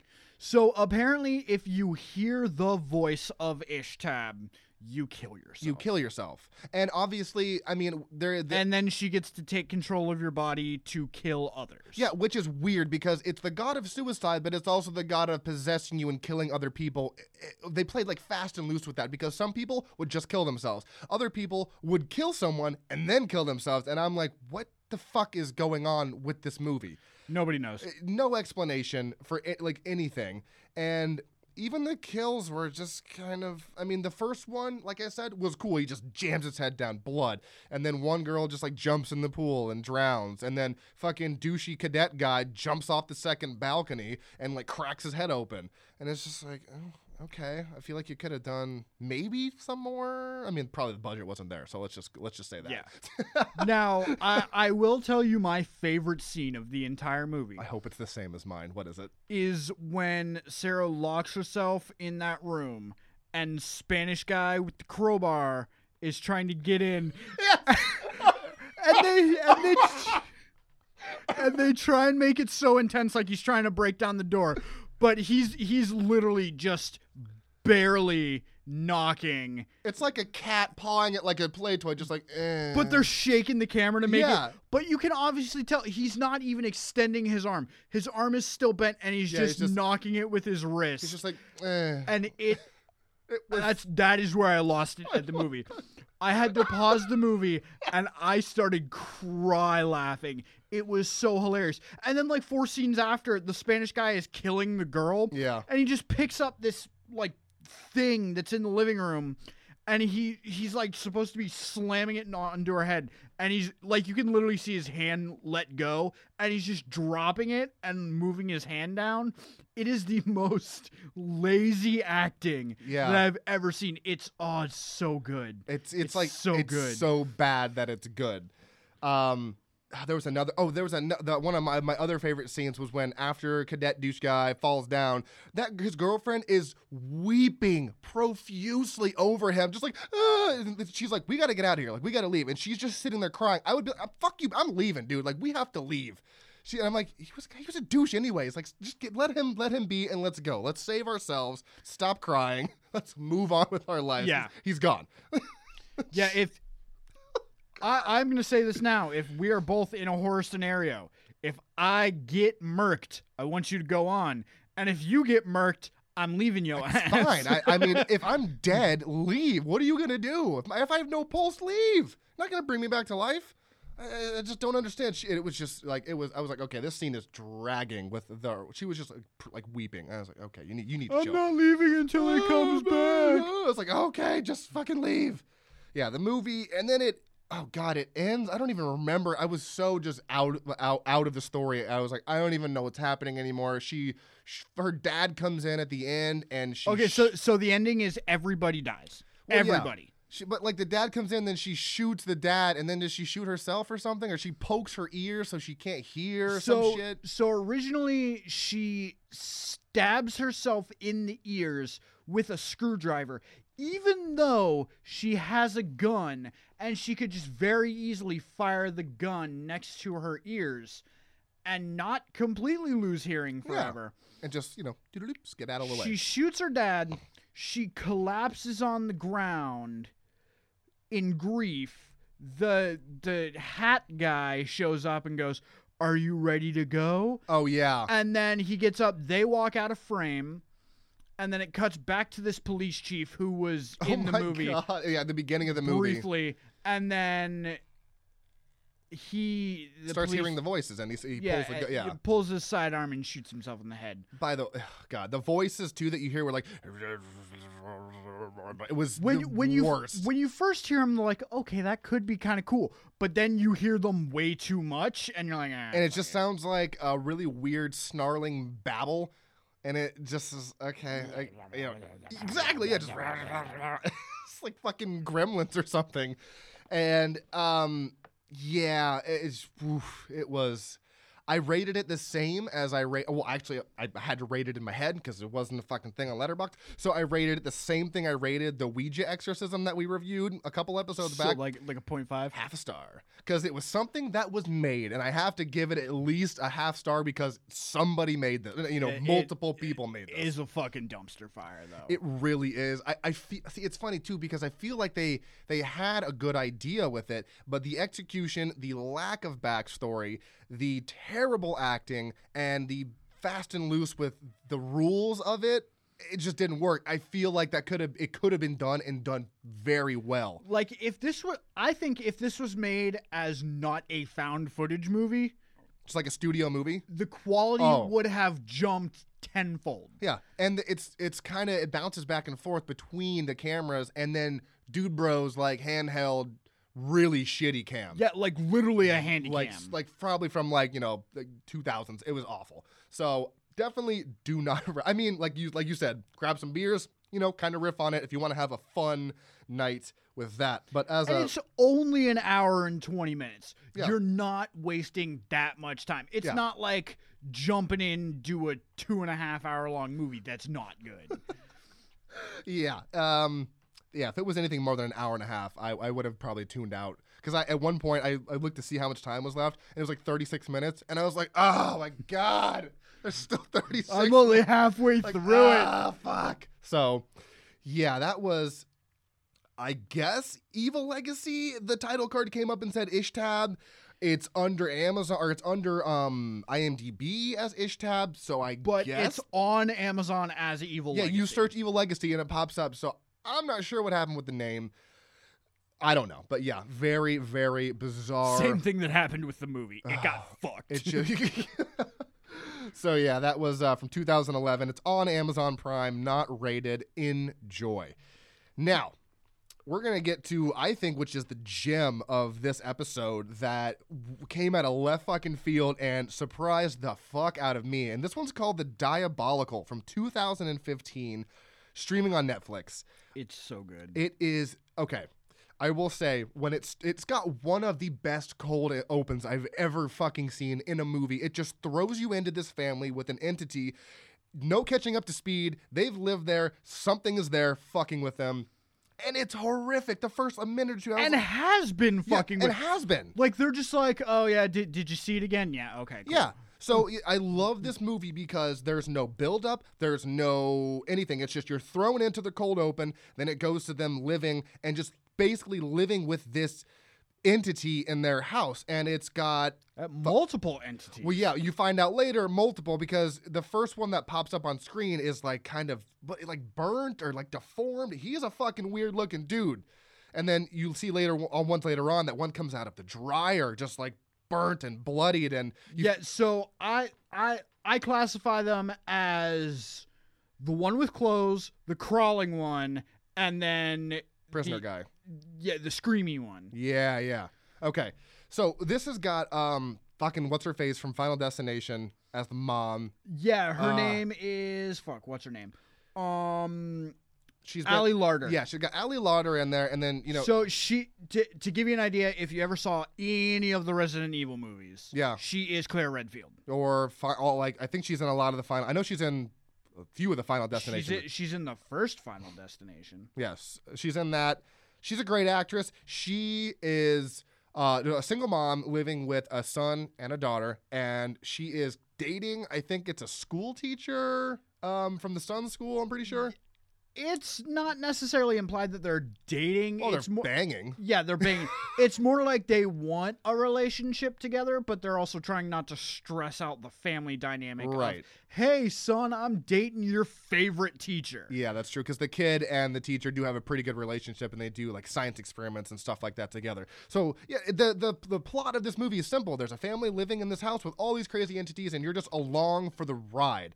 And it had me in the beginning. I was really into it, and then it hit a point where it took a the story took a turn, and I was completely out of it. I did not like that element, and then Yeah, because they're like, okay, set up, set up, set up, set up, set up, left field. yeah, left field, and, and you're like, eh, Eh. I don't know. But then one once they hit you with that left field curveball, they slowly start reeling you Yep. back in. so it happened to you too. Then Oh yeah, yeah. yeah, yeah. okay, so yeah, same thing. Yeah, I mean, I I liked the left field thing. I was like, okay, this is 100% different. This is not something you'll ever see with another movie. exactly. But I was also like, Eh, I don't think they should have done it that way. Right. But as they start reeling you back in, you're like, oh, yeah. I I get you. Yeah. I see where you're going because with this. they're they they throw this like twist and it's funny because right before it happened gabby was like oh my god i know it's gonna happen and then it happened she's like i fucking knew it so if you kind of are paying attention you can kind of see what's coming and it was like oh shit okay and then you get to the end and there is a slight another twist you're just like I don't know what's I don't know what's going on, and I I love that movie, one hundred percent. yeah. Fucking on board with that movie. It's funny because I've never had a movie do that where I was so into it, totally out of it, and then just drawn right back into it. I gave it a uh, I gave it a four out of five. I gave it a four out of five. As well. Okay, so yeah, it was such a fun ride. It was it was like, like I said, a random Netflix find. It's got Ali Larter in it, which she's amazing. I love her, and it's just got great, great acting. I, okay, the only Also, can we give it up to the kids in this movie that did a fucking good job? Because, like, kid actors, they're either really good or they're really bad. yeah, literally, there's really no in between. and these kids fucking crushed it. that daughter is so goddamn precious. She's Oh, yeah. so fucking precious. Yeah. Sorry, I had to say that. um, so yeah, the kids were good, and but the only problem I had was the CG. Some of the CG was really bad. Like when they're not fully formed, they're kind of the entities, and they're like going through walls. And I was sitting there like, oh, it's not good. So, okay, I will agree with that. But then the things that made up for it was like the water dropping at night. that was cool. and yeah. then as the entity starts to appear, the water stops, like almost like time stops. And I'm like, that's fucking new. Yeah. Like you don't sit like y- s- creepy shit's gonna start happening, so everything else just stops. Yeah, and they're playing Monopoly, and like everything kind of starts raising up and spinning, and it's like, oh fuck, what's happening? And then it's just, I loved what they did with it. I was fucking blown away by this movie. Yeah, very, no, very it- surprised. Uh, and it was a 2015 release. And it only got it. It, it, appeared at uh, South by Southwest. It actually won an award from South by Southwest, and then it appeared at uh, Popcorn Frights. Those are two festival, two horror festivals in the U.S. Never got a theatrical release. It just went straight to DVD, which is a fucking shame. Which is funny because it's rated TVMA, Yeah, it's super weird. which So- means they probably aired it on like Sci-Fi or something. They might have, yeah. I mean, I'm sure that probably aired somewhere, and I hope it did. And I want to get the word out about this movie because this is seriously a 100%, you know, under the radar movie that I've never even heard of, and I don't even know if people have how many people have seen this movie. Um, I'm gonna look to see if there's any fun trivia. There's one thing, and Patrick Fischler and Mark Steger both worked together previously on the Pact. And the Pact. Oh fuck, that's a nut. Have you seen the Pact? I have not. Okay, side little sidebar here. The Pact and Pact 2 are great movies. I, I don't know if they're streaming anywhere. They used to be on Netflix, but th- those are you need to check those out. I re- but just sidebar, I recommend Pact and Pact 2 if you can find them. Great movies, uh, kind of supernatural, thrillery types of movies. So that's the only trivia that there is for it. Um, so here, here's why I love IMDb. We are singing the praises of this movie. right? Oh, and what is their shit reviews? So the the one review that comes up because they only ever sh- showcase one review. User Todd Smith dash three three six six three on March fifth, twenty nineteen. So not very long ago. Honestly, uh, the the title is "Shame on the Director." Honestly, how can this guy, Alistair Legrand, who's the director, be happy with the acting here? Lead actress has no range of any skill or ability. What? Ugh, insulting waste of time. Laughable premise here, too. Really, I guess the director doesn't mind insulting intelligence. I'll never get that 90 minutes back ever. Wow, he didn't even he didn't even rate it. Yeah. Wow. And then you have six out of ten. You have you know eight out of ten. You've got seven out of ten, eight out of ten. So yeah, a lot of people like this. And there's that fucking douche canoe like fuck this movie. You obviously have no love for movies. No, it doesn't mind insulting intelligence, Yeah. which means he was not smart enough to understand the Jesus, movie. I, I mean, I, I I do agree with like there was that, that one that one part where it lost me, and I really didn't like it. That, but that was it. And and then the, you know some of the wonky but they, CG. but they pick you back up like 15 minutes later. what movie loses you almost towards the end, and then you know what? We're gonna bring you right back. Like that is And it's like they never lose happened. you on purpose. it's like yeah, it's almost like they, they do it on purpose. I don't know, man. Uh, I know everyone's gonna have a difference in opinions on movies, but it do that is an awful review. I do not I do not agree with that at all. Fuck you. What was his name? Tom. To- uh, Todd Smith. Uh, Todd Smith dash three three six six three. Todd Smith. If you ever listen to this, fuck you. I want to see what else this guy's. Oh my god, we should. Uh, okay, so so you liked Mandy, right? Okay. mm, Oh, oh, oh, you know what? It's so funny that you said that because there's actually a line from that movie I want to quote. But yes, I did it. So go ahead. So he reviewed Mandy too. Okay. So so bad it's actually funny. That's it.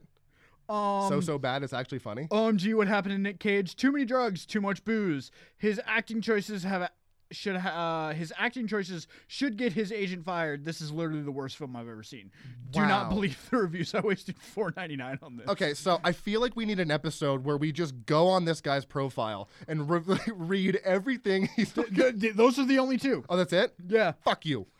Fucking. Okay, real quick though about Mandy because that was a masterful fucking piece of art. It was so bizarre. It- but yeah, but that's why I like. I hated no, it, it was great. I hate It It was a great it. movie, but I like I was watching it and I'm like, the the payoff. I know the I, payoff. like it. It was one of those movies that left me like I am tired. yeah, it I was. tired. Like my brain, my brain is trying to connect too many dots. Like I saw this one thing in this one scene that I thought was going to be important and had nothing to do with the movie. Yeah. Um, I know we talked about this a few episodes back with me and Gabby, but I hated it up until basically the end when and then I got the payout and then I looked back on everything and totally changed my mind.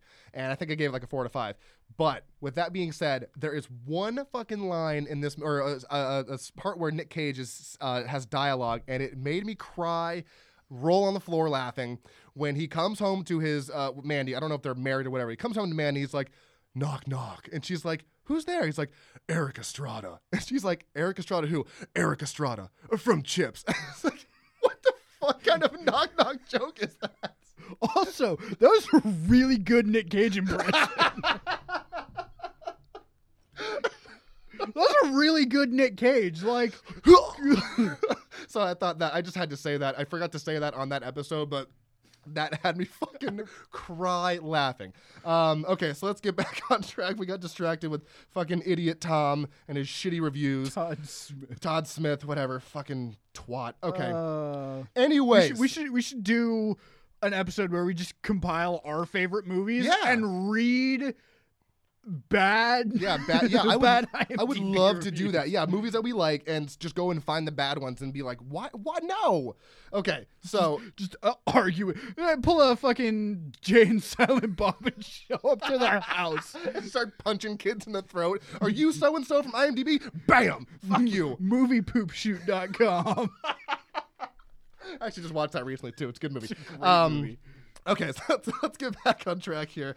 That was the Diabolical from 2015. That one is streaming on Netflix. Fuck what Todd says. Go watch that one. It is hour and 26 minutes. Low commitment. Really fun. I, so I want to know what other people think about this movie. I want to know if because Gabby was the same way. She was lost with it and then reeled right back in, and I I really like that t- uh, tactic. I don't even know what to call that. So I want to know Because it's not something that a movie normally does. Exactly. If you lose me in a movie, I'm usually out. So And normally you lose me in like the first 30 minutes. yeah, first or second act. But this was third act, and I and I was like, nope, I'm done. So please, please go watch this. Hit me up on Facebook, review it, something. I, I got to know what other people think about this, and that is the die. Post it on the Facebook page, Yeah, man. Frightmares Podcast. Frightmares podcast. Let's do this. Okay, so let's get to the last movie. Uh definitely my favorite out of all of them.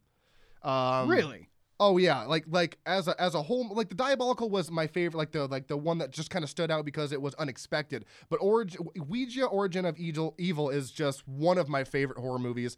Because if you watch the first one, it's okay, and it's I, I will agree. The first one is just okay. exactly This is a for a sophomore film.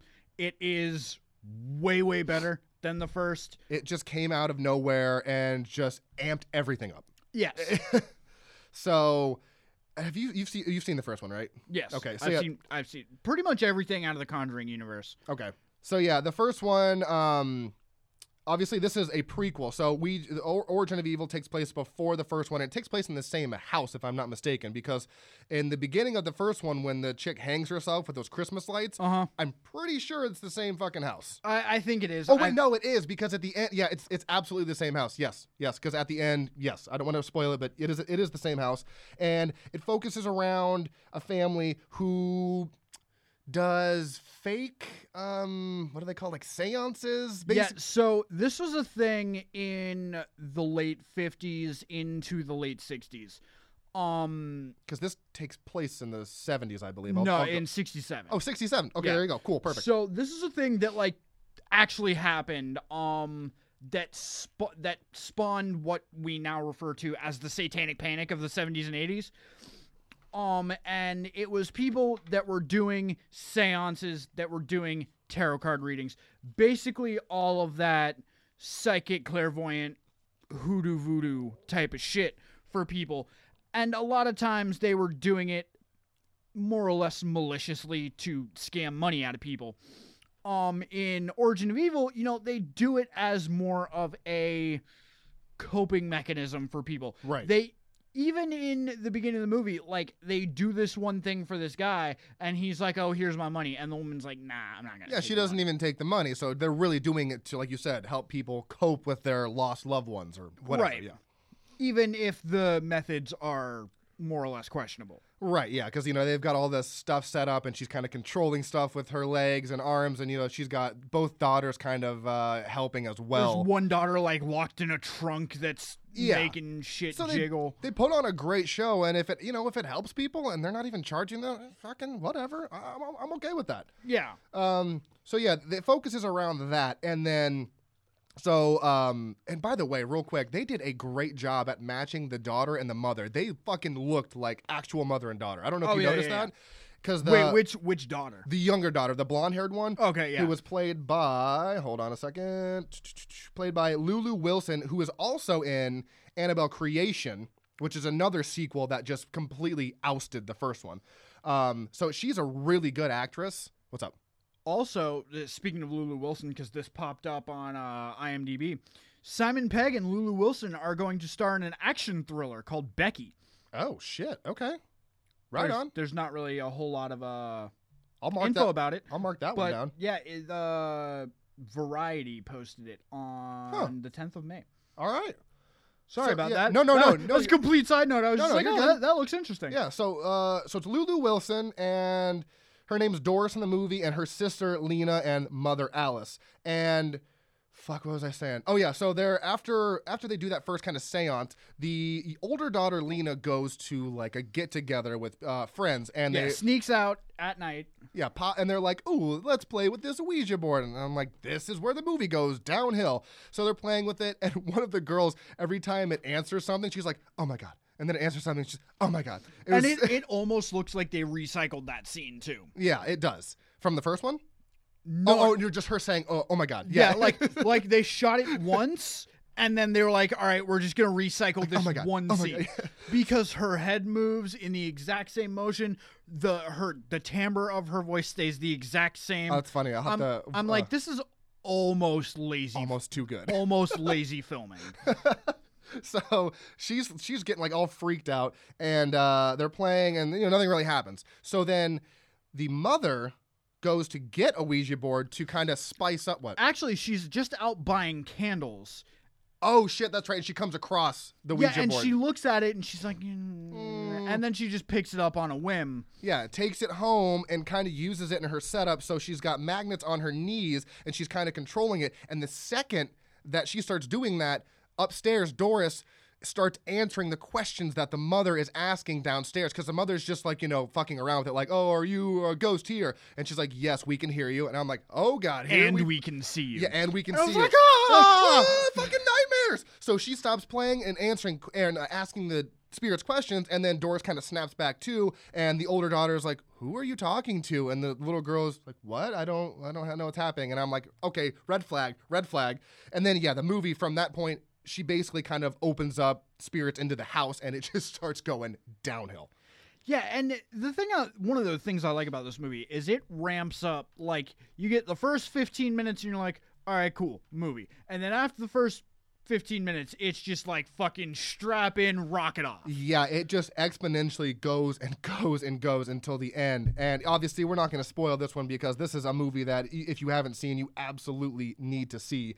And um, I, it, it- there is one kind of plot point where the they like the house goes they put that foreclosure sign on the house because I guess the mom I mean she's not taking money from people. I don't even know what she does in the movie Well, she's supposed to be doing the scam seance business. Yeah, and uh, she's not sex. oh, I know she didn't accept money, so I don't know what she's doing. But the uh, the daughter just like finds money in the fucking walls of the house, and she's like, "Daddy led me to it." So you're led to think that the spirit in the house is their father trying to help them out, but then you realize it ain't her daddy. It is not that. It is an evil entity out for um.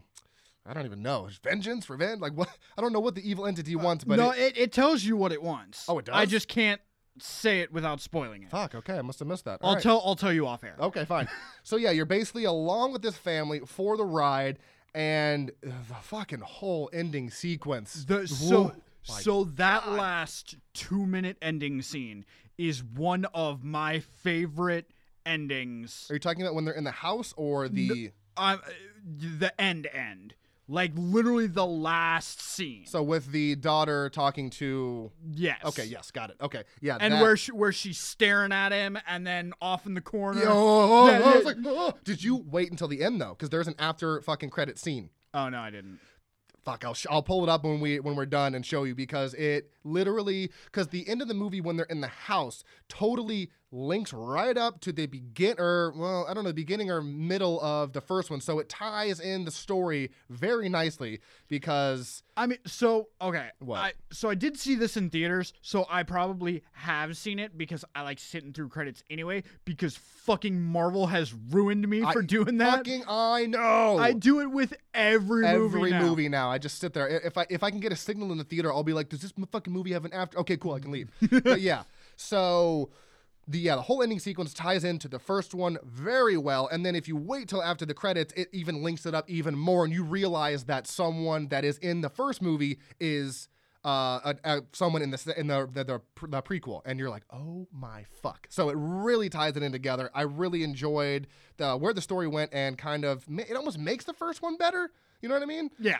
Because of what they did before. So yeah, if you have anything else to say about this, because I don't want to spoil anything, but I just want to I want people to see this movie. It's It it's is a, it's a good. good. movie. Um, Really good imagery and uh, there there are some points I feel that the girl that plays Doris, um, the acting could be just a little bit slightly better. yeah, Because th- there are some points where she gets almost a spacey look on her face and sort of like looks off, like almost like she's reading her lines.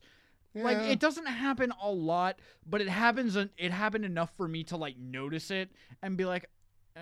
maybe I feel like that was what she was just going for because she's kind of possessed almost at that It- point. it- she's it- just no. It totally could have been, and that could have just been me reading too into the movie, as I'm as- supposed yeah. to be doing.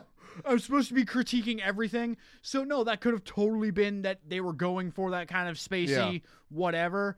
But I was just like, so that was that was your flaw was your little flaw with yeah. But other than that, it's it's a darn near perfect movie. Yeah, I gave it a four and a half out of five because I, I can't remember. I, I told Gabby what the one problem I can't. I'm having trouble thinking of it, but yeah, it is literally a near perfect movie. There's no slow parts. And um, out of the Conjuring universe series, fuck, I, dude. I would put it at number two. What's your first? Fucking Conjuring two. Yeah, Conjuring. So- Because I, I think I've told you this before. Conjuring 2 is the only. You know when they show you, like, theater clips from horror movies? Yeah. And these people are all freaking out and throwing their popcorn and shit? That's the one you threw your popcorn at. yeah, right? that is that's that right. is the one movie that I've ever been sitting there, and it's the TV scene where she's looking at the TV, looking around back, looking at the Yeah. TV, looking around, around back, and he's like, "My house!" Like, and I literally threw like a fifteen dollar popcorn in the air, and I was pissed as fuck. yeah, that's never good to waste that money. And it was Uh, like a full thing of popcorn too, because I wait until the movie starts to eat, Yeah. start eating my popcorn. party foul, man. But no, that's that's fucking hilarious. But yeah, as as a as a good as a horror movie, it fucking works on every level. It checked all my boxes for what I like about horror movies, and uh, it's only an hour and thirty nine, so it's not much over the uh, my little sweet spot for times.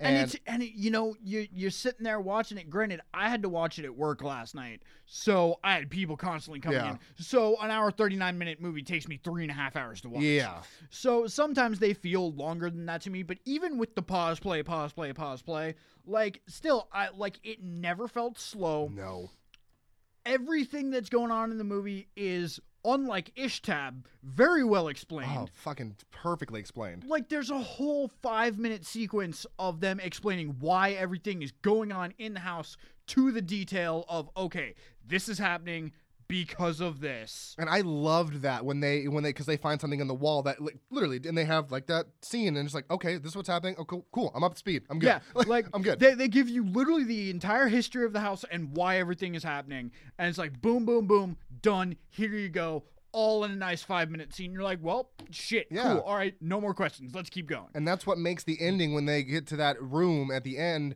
even better because it's it's just fucking it's a miraculous movie and uh yeah I four and a half stars four and a half stars would recommend two I thumbs think- up I think I rated it. I think you gave it a four. No, I, I gave it a three and a half. Oh wow so what's your like four and a half star movie then My my four and a half. like what would you give like what's a movie that, I guess Conjuring two probably Conjuring two? Um, I mean.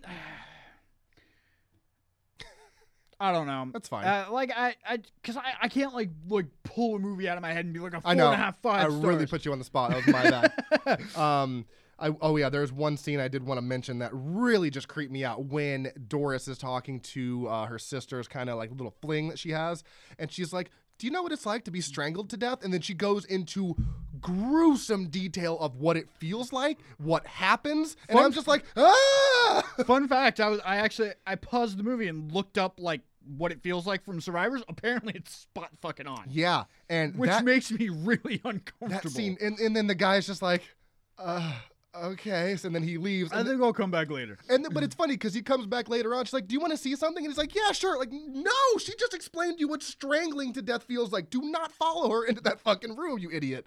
It's like, God damn it, people make the worst decisions in these movies. Well, no, actually, he says no. I think I'll come back later. But he eventually does, though. Yeah, because you you trust the little girl. No, if I had a girl explain to me what it's like to feel strangled, I would be like, I'm not coming back to this house. Goodbye forever. I don't even care how what. No, I'm I'm I'm done. I'm leaving. I Goodbye. don't, I don't care how hot your sister Yeah, is. yeah, I'm leaving. I'm sorry. So yeah, the she does a really great job. And also, this is directed by Mike Flanagan. He is seriously one of the best modern masters of horror because let's see, let's go down his little list of what he's done because I've never seen a bad movie by him. It started I mean, he did a few things, uh, Make Believe and Still Life and The Ghost of Hamilton Street, which I've never heard of.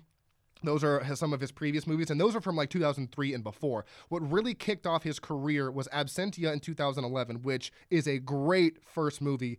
Then you have Oculus, which is I liked Oculus. I mean, it wasn't okay, it wasn't amazing, but No, I it wasn't bad. I just it wasn't great. also fun fact: uh, the girl who plays, oh no no no, sorry sorry, hold on. The uh, the um mirror from Oculus can be seen in Ouija Origin of Evil. It's in there. I don't know if you noticed it, but it's there. Really? The say yeah, the same mirror from it's uh in the I think it's in the room in the ending sequence, I believe. But it's in there. It's somewhere in the house. Oh, I'll have to I'll have to Yeah. it again. So you've got Oculus in 2013, and then you have Hush in 2016, which, was phenomenal. Yeah, fucking Phenomenal I, I went into that movie being like, all right, but then I watched it and I was like, yeah. I was hooked the whole time. Fun fact too: the girl who stars in that, uh, let me get her name real quick. Katie Siegel. That is his wife, IRL. So he is married to Katie Siegel. oh, Yeah. interesting. At least I'm. At least I think so. Because he, because she is in literally everything that he's done. He, she's in Hush. She's in Ouija. She's in Gerald's Game. Like he's, she's in everything. And then you have. Uh, did you see Before I Wake? That's another Flanagan one. Did you see that I one? thi- it's about the kid who. Uh, so, yes, I did. I did not pay attention to it. okay. So I need to watch it again. I'm pretty sure that's actually a Netflix. Um, I think Netflix owns that one. I'm pretty sure it's still on there. But it's basically about the kid who starts dreaming things and his dreams come to life, which is great until he has a fucking nightmare. You know, and then so then you know yes, and by the way, Katie Siegel is married to uh to Mike Flanagan. So and then after Before I Wake, you've got Ouija Origin of Evil, Gerald's Game, and then he also did the Haunting of Hill House TV series for. No, uh, he, he only did one episode though. no, he did all ten episodes. No. Yeah, he did. He did the whole. He directed all that, dude. Well, see, what I'm looking at is the Haunting of, uh, of Hill House TV series, one episode. Steven sees a ghost. What? What are you looking at? IMDb. Yeah, IMDb, Mike Flanagan, right there, director. What? Mine says one episode. That doesn't make any fucking sense. What the hell? Okay, well I don't know. He did. He had something to do with fucking the haunting of Hill House. I don't know. Maybe he was the editor or something. Whatever. He's involved with it, and I know he. I think he's doing. I think he's doing the next one that they're doing. It's like Haunting of Bly Manor or something like that. He's also doing one called uh, Doctor Sleep. I know, which comes out this fucking year. I'm so excited for it. It comes out uh, in November, I believe. So, years following the events of The Shining, a now adult Dan Torrance meets a young girl with similar powers as his and tries to protect her from a cult known as the True Knot, who prey on children with Yeah. powers to remain immortal. That sounds fucking sick. Oh yeah, it's a Stephen King novel too. There's a he's got there's a book out that I have on um I've got it on uh, Audible. How have I not heard about this? I, I didn't hear about it until I heard about this, and then I realized that it was based on the Stephen King uh, novel. Which, by the way, Ewan McGregor is playing grown-up Danny Torrance, and I'm fucking in. Hell yeah, Oh, dude. hell yeah. Hell yeah. That's gonna be a good movie, and that yeah, like I said, it's expected to come out November 8th this year, which I'm super fucking stoked for. Also, in related news, uh, The Shining is due to arrive on 4K Ultra HD this fall. Yep. I'm excited for that. So yeah, uh, Mike Flanagan, God bless you and all your awesome movies. I seriously can't wait to see what he comes out with next. His library, as of right now, is fucking stellar. So that is all the movies that we have right now, or that we're going to review today. Uh, is there anything else you wanted to touch on before we go into my recommendations and news or and trivia? No. Nope. Nope. Nope. All right, cool. So yeah, uh, let's get into my recommendations, and I have a fucking cornucopia of, of And I, recommendations. I've got I've got some uh, additions to your Perfect. recommendations. All right, so I'm gonna start. Um, I'm gonna start with 13 Ghosts. Uh, that is a fucking classic movie. So also, if you can find it, watch 13 Ghosts from the 2000s, then go back and watch 13 Ghosts from the 1950s. Yeah, because I didn't even know this until you told me that 13 Ghosts from 2001 was a remake, and I sat there wondering why I hadn't heard of that before. Because it's fr- because it's from the 50s. yeah, you're probably right. Which, funny enough, the uh, glasses that they use are an homage to the original. Ooh, okay. I'm gonna try and find that and track that down to watch. But yeah, 13 Ghosts. It's uh, so hokey. is it really? It's the oh, it's so hokey. I'm it's ready. so good. My It- body is it ready. warms my heart. um, now I didn't. I know there's a couple on my list that are streaming, but I didn't look at everything to see if they're streaming because I own 13 Ghosts. I don't need to stream it. It Um, is uh it is not, but it's only like a two ninety nine rent uh rent Okay, on there you go. Amazon. well worth the 2.99. Um, also, in that same kind of vein, because it is by the same director, you've got Ghost Ship, which we've talked about on this podcast before. We've reviewed it. Fucking great. Fucking great. I, I recommend that one. And uh, moving on to 1408, which really isn't a paranormal ghost movie, but it kind of is. It's got, So you know. I saw the title card for this like two or three times as I was scrolling through, and I was like, "Do I want to watch this? I don't know." I love that movie. It's got John Cusack in a hotel room because he's a writer and he's gonna stay the night in this, you know, haunted hotel room. And I fucking love that movie. Okay, I love it. I'll definitely give it a watch because You've never seen it? no, Oh my god, go watch that movie. no, it's be- so good. Because like I was I was scrolling through stuff and I was like 1408, okay, and then I would like go and watch something else, and then I'd be scrolling through again and be like, see 1408, like it's popped up like six times Is on it- my wait, recommended. Where's it streaming? Am, is it, recommendations where? I think on uh, Amazon. Oh, okay. Well, if it's streaming, yeah, I would definitely go check it out because it is. It's a really good movie. It may Um, not have been streaming. It just may have been on my recommended list. Okay. Okay. Well, nonetheless, you My know, Amazon does that. yeah, kind I hate when it does that. so check that one out. It's like, oh yeah, check out this highly rated horror movie. It's like nine dollars, Trent. and I'm gonna watch it. Not gonna do it. so I'll uh, sell seventies for that one next week. yo ho. Um, okay, obviously, Paranormal Activity. I'm gonna recommend those. All seven or fucking twenty of them, whatever they are. We're uh, we're gonna do an entire episode just because there is. I think there's six. Yeah, there's there's six or seven. So we're gonna do an entire episode just on that because there's so many things to talk about and how the story intertwines. Can we also do an episode of all the spin-off or offshoot terrible Yes. ones? Because yes, there is a lot of those. because I was searching through Amazon and I saw Paranormal Activity, and the one right behind it was called Paranormal Calamity. and I was like, ah, I need to see that. yes. Uh, there's I'm also actually watching that tonight. There's also one called Paranormal Entity, and it's surprisingly good. I think it's Spanish. I'm not sure, but yeah, I saw that one. It's like a the cover art is a person like upside down with their hair hanging and like screaming, and I was like, I want to watch that. And it was pretty fucking good. It was been a while since I watched it, but I remember it being pretty good. Um, okay, obviously I'm gonna throw out some obvious ones there. Insidious, the whole trilogy, except don't watch the fourth one. Wasn't a fan of the fourth one. Uh, watch one, two, and three. Conjuring one and two. Obviously, I think we're getting a third one here at some point. And then, oh, I put Grave Encounters on there twice. I don't know why I did that. Grave Encounter. Remember how you were saying it goes back and forth between your uh, the entity goes back and forth between kind of like studio filming and like handycam uh huh. if I'm my memory serves me correct, I think this movie does. But Grave Encounters, I want to talk about this one. Have you seen this one? I feel like I have, it's but so good. but I feel like I saw it like years ago. Probably it came out like don't 2011. Yeah, so it was probably during my weed smoking days. okay, well, Grave Encounters. If you've ever seen, oh god, Ghost Adventures with Zach Braff or Zach Braff, wow, Zak Bagans and his crew, it's literally just like that. You've got main guy who looks kind of like Zak Bagans and a camera crew. Was What's up? so maybe I have seen this. Did he go into a house where there was a basement and he was talking about like a goat demon? No. So I don't.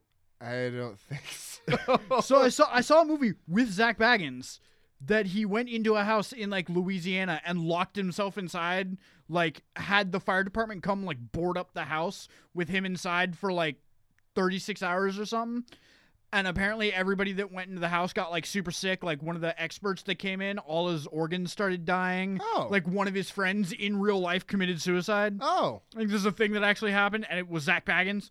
Oh, okay. No, I've no. This one was a guy who looked like him. It wasn't actually Zak Bagans. It was like a guy who literally looked like him, kind of acted like him, kind of douchey guy, weird questions. And he's got a camera crew, and they go into a uh, abandoned asylum, stay the night, just like the fucking show. And dude, fucking shit goes completely sideways in the most cult- like insane way. I think I have seen Dude, this. Grave Encounters, I feel, is an underrated gem. It takes it to a whole new fucking level, dude. Now I gotta find what fucking movie I'm thinking of. You find that. I'll keep going with my. Actually, I've only got one more, and that's Lights Out. I loved Lights Out. It's a tight movie. It like like as in like sh- sh- not very long. It's got a good premise, good acting, really good scares, a lot of jump scares, and a pretty good um, backstory. And also, we're getting Lights Out two next uh, next year, I believe. So if you've seen Lights Out and you like it, get excited because we're getting a sequel. I'm so so so the movie I'm thinking of is Demon House.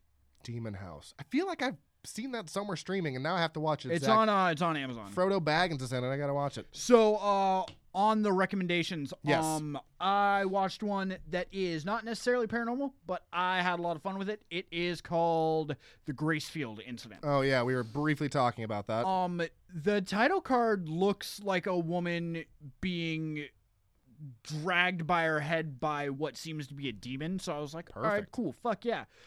um, but it starts a, and it's it's all found footage, which Fuck yes. automatically gets an automatic three star for me. Yep, it's just right there, right there. I'm already, I'm already at this level with the rating.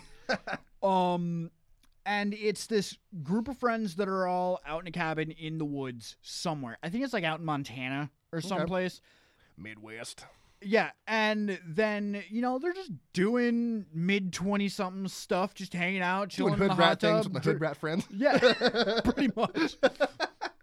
and then a meteor hits, Bum bum bum. and shit goes fucking south. Awesome. Got to see that. Uh, the acting isn't super phenomenal. The CG at sometimes can get real wonky, but it's a fun time. I'm gonna write that down and uh, It is a, it is one. a fun time. I would rate it at like a 3.5, maybe a 4. That's usually where my movies end up being. Is like right about like three to three and a half, and uh, I'm okay with that. I like watching good movies. Oh, I know it would sit at a four and a half. okay, shoot. Uh, Priest Exorcism. Fuck yeah! I think I gave that one a five, honestly, because I was like, "This is fucking phenomenal." Okay, so that's that's your caliber for four and a Yeah. half. All right, cool.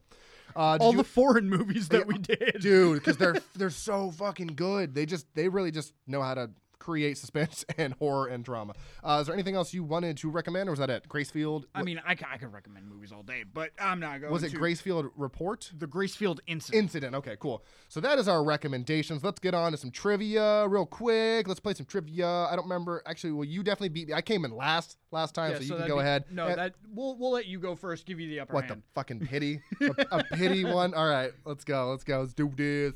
I got green. Green. All right. Now remember, if that one's already marked off, then you get free ran on what you get to pick. it is not marked off. Fucking all right. So, in the 2014 movie Goodnight Mommy, what body part of the mother is bandaged? Face. Yes, because That I, one was I, re- I weird. refuse to ever say titular I, I from those cards I'm ever done. again. I'm done with titular. I don't even want. Oh fuck. Ah, there's a 13 ghost question. Nice. Uh, it was a green. Okay, that was a green one. I gotta mark that off real. Qu- oh shit. Sorry. There Yeah, you go. I can't reach. All right. Do it up. I got a big up. head, All right, little so- arms. Take my strong arm. Okay. Blue. Blue. In hu- oh, we were just talking about this before we went on air. In Human Centipede First Sequence 2009, what is the name of the villainous surgeon who devises and performs the procedure? Oh fuck! I have no idea. Doctor Krieger. Doctor Krieger. Doctor Joseph Heiter. Heiter. At least I kept it in German. You got doctor right. Okay, I'll mark that one off. All right. I was just, I was just going for Archer. Oh wait, fuck, it's mine. You know they got a new season coming out. Yeah, yeah. Let's see. Oh, Green- sorry, green. Yeah, green, Green again. Okay, okay, you got this one. I know for a fact you got this one I. in the 1977 version of Suspiria. Ooh. What type of dancer is protagonist Susie Bannion? What type of dancer? Yes. Ballet dancer? Got okay, it. perfect. Damn, fucking rolling right along. Suspiria. All right, mark you off. I still haven't seen either of those. Okay, I mean, I They're want, on my list. I want you to watch both because I want to know what you, you know, we, we talked about this last episode, but I really want to know what you think of both of them because they the fucking remakes. They're they're they're amazing. on my list. Right. I just have a lot of stuff to watch. Do, do, do, do, do. Purple. Purple. All right. Ooh, that one's already marked off. All right. Fuck. Actually, these are all really good questions. Ooh. Um I'm going to th- Okay, here we go cuz uh, this act we've actually talked about this actress on the podcast before. What actress Is Helen Hunt? Okay, we're doing that every fucking episode. now. fucking Helen Hunt. It's gonna be. I swear to God, it's gonna be an answer one day, and I'm gonna lose my fucking mind. Okay, what actress played Jessie Burlingame in Gerald's Game? Bro, I don't fucking know. No. No. Ah man. Okay, it's Carla Gugino. We talked about her on uh, I think like the second episode or something like that. Sorry, I thought I, there was one. It was it was a trick or treat question, but it was so easy. I didn't want to just lob you a fucking home run. I wanted to give you a little. We bit of got two challenge. points. I got no points. Fine, I'm sorry. If I I'll do that next time. All right, yellow. I Yellow? can't even remember the last time I rolled a fucking yellow. That's slasher too. Hell yeah. What do we got? No. No, hold on. Um, Is it worded fucking stupid? yes, Just like I can't speak. it is. It is worded terribly. All right, I'm going to read it as it is worded. Okay. What Halloween 1978 actress played the protagonist Alana in Terror Train 1980? Oh God. Helen Hunt. No, Who is it? Jamie Lee Curtis. Oh, what the fuck? Okay. I, all right. I feel stupid now. I was gonna say that, but you threw me off with the, the terror train thing, so I was like, I don't. Yeah, no. So she. Oh she- fuck! What Halloween? Ah, god damn it! but that's the thing, because her name's not fucking Alana in Halloween. It's uh, Laurie Strode. So I, I was that. ah, god damn it! That threw me off. Fuck! Son of a bitch. Stupid fucking questions. All right, you're up. Yeah. God Ye- damn it! You know we're gonna end up having to get like a new trivia. I don't. game, Yeah, right? I, well, I know, but it's gonna be a while. Like it, it'll be a while because this is only the second run through, and then we still have four more after that, and we've done 13 episodes, so that's at least, fuck, that's like another. Like we're good for a while. we'll be good. But yeah, once this is out, we're either gonna have to do a new segment or fucking get different trivia, maybe more updated trivia, because this is from I think the. I think it goes to 2017. Yeah, it's 1917 to 2017. Okay, so you rolled a oh, wow yellow again. Uh, in the 1953. Oh wait, sorry. What 1953 film was released in 3D despite its director Andre de Toth being blind in one eye and unable to experience 3D effects? 1953. 1953.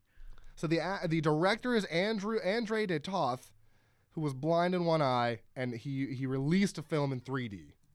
And I think there is a. I'm pretty sure there's a remake of this one. Can I get a lifeline, Regis? A lifeline? What's your li- What are you gonna go street shout out? Just run out to the street? Help me! No, like, uh, like, okay, is it is it like a creature feature? No. Okay, hold on. Let me let me pull up because I'm pretty sure there's a. Uh, I'll tell you who's in the remake because I'm 90. I'm pretty sure. I just don't want my memory to serve me wrong. I am the worst with names. Okay, perfect. Well, if you don't know this, I'm going to be very upset. There is a remake, and this is exactly what I thought with Paris Hilton. Yes. Yep, there's a remake of this movie from 2005 with Paris Hilton, and she fucking gets murdered. The only movie that I can think of with Paris Hilton is House of Wax. Boom. Oh, really? Yeah. Okay. Nailed it. Nailed it. nailed it. All right, two to one. Yeah, I, I was like, because I I always get that. con- I always get House of a Thousand Corpses, House of Wax, and I think there's another one like House of something that I always get confused. So I just wanted to double check that I was Of the correct. Rising Sun. yes. Okay. Purple. Okay, you you should get this. Oh, goddamn. Um, the 1985 Reanimator was based on stories by what author? Ooh man. Fuck. Um, I had no zero authors besides like Stephen King, and I don't think it's Stephen King. No, okay, so I will give you a hint. It is an author who I have told you to listen oh, to his good audiobooks. Jesus fuck. Call back to like the first episode Yeah. I was ever on. Fuck. I don't know. J.R.R. Martin. I don't, I don't fucking No, know. No, H.P. Lovecraft. God, fucking shit. I should have known that. Okay, I know two uh, writers. God damn it. All right, do it up. Do it up. Or, or uh, whatever that color is. Maroon. Uh, fucking lob this one right in. Homer, home run. Who directed The Village? Oh, um, fucking, uh, fuck, uh, oh, shit. M. Night Shyamalan. That's the last time I give you help on a goddamn fucking. Now it's tied, son of you son of a bitch. God damn. Oh, no, it's my turn. Give it, give it. Shit. God damn it. I almost said Shyamalama Ding Dong. oh, please change your name to that, M. Night. Okay. Uh, blue. I've got blue. All right. Uh, in the 2012 movie Cabin in the Woods, Okay. in the final scene, what appendage of one of the evil gods emerges from the floor of the temple? Fuck. Appendage? Yes. Fucking, I mean, you've only got four appendages. Or, well, technically two. Uh, fuck. Arm? Hand. Oh my god. Whatever. I'm thinking like, you know, you've got two arms and two legs. So that's four appendages, but technically two are the same. So Well, te- technically, a finger is an appendage. I obviously don't know enough about biology or whatever. I don't know. I don't know a lot of things. Um, what was that? Oh, that was blue. Okay. That was blue. Fucking arm, hand, whatever.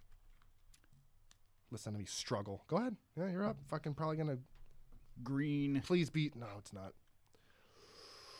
What is the profession of Aurora in The Orphanage 2007?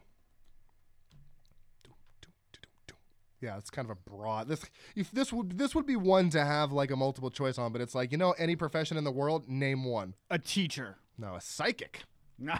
Yeah. Well, see, everyone knows a fucking psychic. See. All right. Let's see if The- I so, the psychic in horror movies is the equivalent of typing for 15 seconds on a laptop and finding Yes. your answer. And it's funny because I just oh, the diabolical they did that where they were she was typing to find all the information and I was like ah, ah horror trope we talked about this ah, ah. So you're uh, orange. orange All right, in the 2015 movie The Witch, what actress portrayed Thomasin? oh my god do I know her like Uh, probably not. ugh, God um blur blur blur I I've, I don't even have a funny guess I don't want to say Helen Hunt again I've already I've already used my one Helen Hunt for uh the episode so what is it Anya Taylor Joy. Yeah, nope. Fucking three namer. Get out of here with that shit. All right. You up. That was a good movie. Apparently, she was in Split. Oh, okay. and Morgan, and nothing else I've ever seen. Something called Fathom that's only seven minutes long and apparently involves Slenderman. Oh, okay. Perfect. All right. Okay. Let's see here. In Videodrome 1983, on what organ is the malignant tumor developed by people who view the the broadcast? I almost said podcast. So, what organ is the malignant tumor developed by people who view the broadcast? Basically, you watch this and you get a malignant tumor on what organ? There we go. That's a much better way to say that. The brain. Fucking you son of a Is the brain an organ though? Uh, according to this uh, trivia game, it is. I don't think the brain is technically an organ. Well, let's go to Time to Google. let's go to Google. We've got it right here. Uh, I just typed Google into Google. That's not how you're going to answer that. Is the brain an organ? Uh, the brain is the most complex organ in the body. Okay, fair enough. According, I'll take it. According to the National Institute on Drug Abuse. Oh, that took a weird turn. okay. All right. So uh, you fucking won, you motherfucker. Woo woo. I'm fucking not doing too hot lately. Not all that I- the hype train. Woo woo. All right, cool. So now let's get on to the news. We've got some pretty interesting stuff to talk about. This isn't really news, it's just kind of funny. Uh, I, I was scrolling through Facebook, and apparently a theater in Canada started playing I La, saw this. La Llorona instead of Detective Pikachu. And, you know, it started with all the horror trailers before the movie, and it started playing a few minutes of the movie before people were like, oh, fuck, we messed up. So that's hilarious. I would have loved to have been in that theater, like, wait a second, this this isn't right. So I thought that was funny and notable to uh, talk and about. on the and on the uh, subject of Detec- Detective Pikachu, which I forwarded this on my Facebook wall. Somebody, and I think it was Ryan Reynolds because it has R Reynolds watermarked. no, it was it was him. Yeah, Was it? It, Okay. was it was yeah. absolutely so him. he released a two-hour and forty-five minute long video, and it has the first like forty-five seconds. Yeah, it's got a clip of of the actual movie. of the movie, and then for the rest of the two hours and 45 minutes, it's just Pikachu dancing. and it's awesome. It's hilarious. I, I literally sat and watched a good 45 minutes of it. Wow. I had nothing else to do. I was super bored, and I was like, let's watch this. Because maybe, knowing Ryan Reynolds, he'll do that for just long enough and then play the rest of it. right. And no, it didn't happen. Yeah, I I, I kind of just skimmed through it all the way to the end, and it was just like him doing the same dance routine. It's like this is this is so great. He's I love it. He's It such, was he- fantastic. he's such a troll. I love it. It's just like the same thing when he uh he did something for uh, the new Avengers where basic I don't know if he did it, but it was like a Deadpool thing where when you went to search for a, like the Avengers movie, it brought you to the new Deadpool 2 movie. It was fucking hilarious. I was like, God damn it, I love Ryan Reynolds. Amazing. So I thought that was funny. Uh, and the next bit we have here is something I don't give a shit about, but I'm sure somebody does. Purge 5 is going to be coming out next summer, and I'm just fucking So- done with that series. I just need to That series has a hardcore following. See. I, I was with it for I- one, two, and three. I ha- I know people that make it like their fucking mission to go see it opening night in theaters.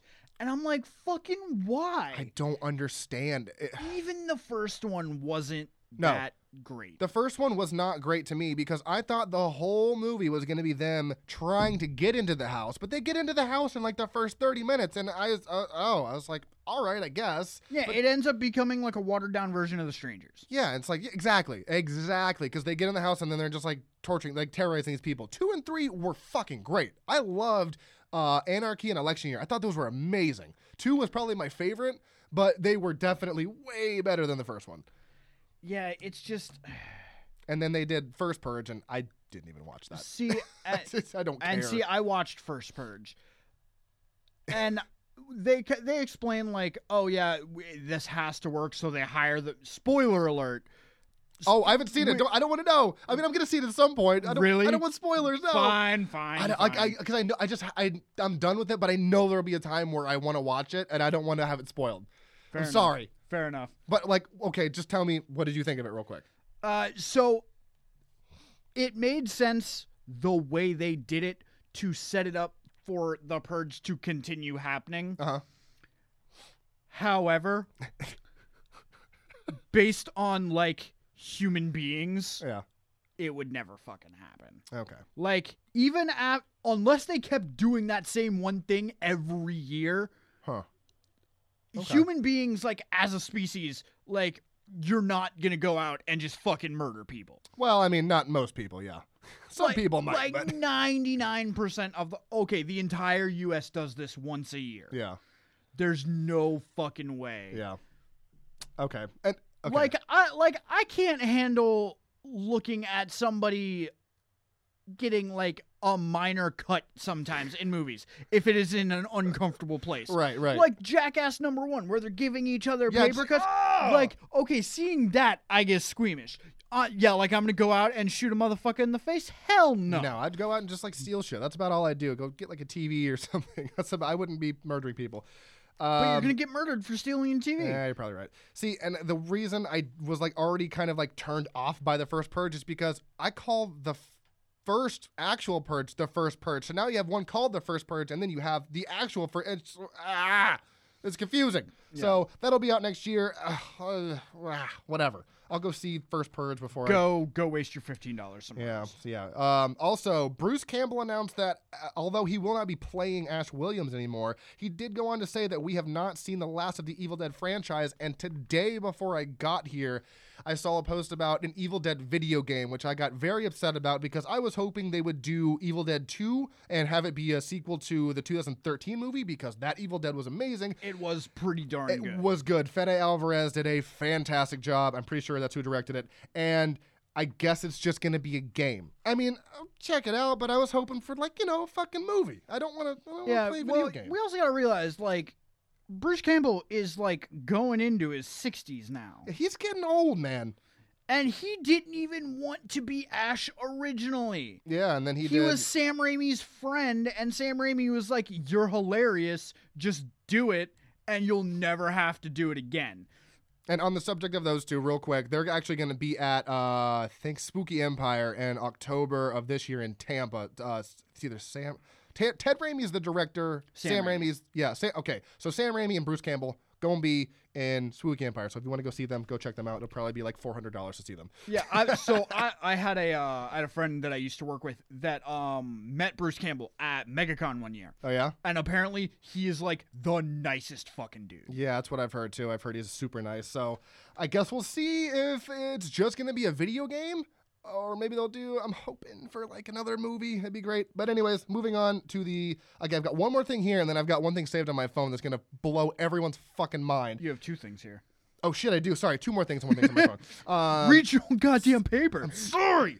Oh, I thought okay. Ari, Ast- uh, Ari Aster's new film, which is the guy who directed Hereditary, his second film called Midsommar or Midsummer, however you want to say it. There's a trailer out now for it. Haven't watched it, but the description is basically about a couple who go to visit their friends in Sweden, and things start to kind of heat up when the retreat becomes an increasingly violent and bizarre competition at the hands of a pagan cult. I'm about it. Fucking about it. It's horror in the daytime, dude. If it's About it. if it is even half as good as Hereditary, Oh yeah. I'm fucking about it. And I already said, and like when we when we talked about Hereditary, it was a while back on the on the podcast.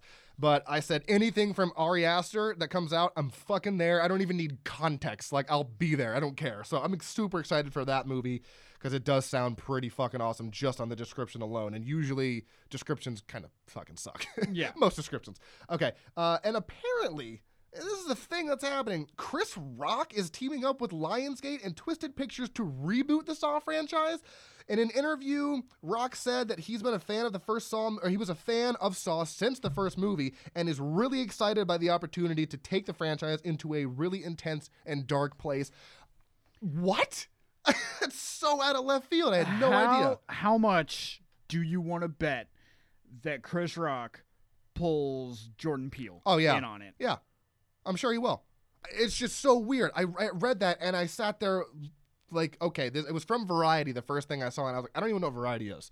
I don't know how true this is. And then I It's saw. a, it's a magazine. Oh, no, I with a didn't- variety of things. well, I didn't know like how. I don't know if they make shit up. You know, I, I don't know anything about Variety. So then I saw a couple more articles about this, and I'm sitting there like, I guess this is the thing. So and it's slated for like next year, 2020, in like October. So, all right. I, it's just so bizarre. I mean, I don't know. I, I don't know. I'll tell you what. I would. I trust it more that it is coming from Chris Rock than Chris Tucker. Well, okay. and I trust that it's Lionsgate and Twisted Pictures because they've done all the Saw movies. So I'm hopeful in the fact that it'll be good because I like Saws 1 through 6. 7 was, I felt, unnecessary, and Jigsaw was okay. Seven was the 3D one, wasn't it? The- yeah, exactly. And that's why I didn't like it because that was the era of 3D where everything was in 3D and they were doing stupid 3D gags. And then everyone realized that it was dumb and they kind of went away with it. And now you just have 3D movies like, you know, Avengers and digital, you know, animated movies. So. Uh, that's why I didn't really like that one. And Jigsaw, I need to rewatch because I watched it one time and it was good. It was, you know, it was, it was okay. So I'm hoping that this will be good. It's just very weird. Rock is going to be an executive producer on it, so I guess we'll see what happens. Um, well, it's, it's like a. Well, eh, okay, and as an executive producer, fucking Leonardo DiCaprio was a fucking producer on uh, Orphan. Yeah. So like, all right, uh, all right. So uh, he uh, he's not directing it. Yeah. So it yeah, well, that so- just means he's funding it. Yeah, he's helping exactly. So that'll be fun. I'm definitely gonna check that out. Now, get ready to have your fucking head blown into two because this I thought I don't I thought I was dreaming when I read this. I came across an article on Facebook and went to IMDb to to verify it. You remember Fred Durst? Yes. He is directing a horror movie and it's starring John Travolta. What the fuck year is it? Fucking Fred Durst is directing a, a movie? like, wh- what is happening? Sorry, I, I I don't know if it's gonna affect people like it did me, but I fucking my head exploded last night. I d- I was like, what the fuck am I reading? I'm gonna go see it. Fuck I'm yeah. probably gonna go see it more than once. It's called okay. So let's see here. Um, it's, it's called The Fanatic, and it's a okay. It's a thriller. It's not a whatever. It, it- it's a thriller movie starring John Travolta, and it's it, the only description that I see right now is a rabid film fan stalks his favorite action hero and destroys the star's life. Um, okay, all right. It's got you know director Fred fucking Durst. I, it's so fucking bizarre between Chris Rock executive producing Saw and Fred Durst directing a like a thriller. I have no idea what cent like what year it is anymore. I, I so I honestly, yes, that is fantastic news. However, so I weird. feel like there's gonna be a lot of like metaphorical dick sucking in that movie. why? What the? No, fuck? like okay, what? what? Hold on. Explain yourself, sir. no, like okay. Fred Durst is going to make make the movie be somehow about him and how the fame of being in Limp Bizkit ruined his life, even though he's a fucking Oh. trash human being. So there's gonna be some like metaphors about him being the action hero. Hmm. Well, because John Travolta's name in the movie is Moose. It's a little. So he's probably gonna be the action hero, but Okay. he's probably gonna try and draw some. Par- it's Fred fucking Durst. It's so. He is literally a shit stain on the annals of history. wow, you're very. uh I, I I just liked his music. That was about it when I was a kid. That's about. Uh, see, I was in the nu metal genre. I was more of a Korn fan myself. I just like that he just I see it was for me it was I I found a CD case full of CDs and his were all in there it was uncensored and I listened to it and he just swore so much and wanted to like fucking kill people. I was like I like this shit. I don't know so. Have you ever watched him like try and play guitar live? no. Oh, bro, yeah, Oh. It's bad. well I'm kind of hoping that we'll get some uh I this is really sad that this is what I'm hoping for. I'm kind of hoping we get some new Limp Bizkit music.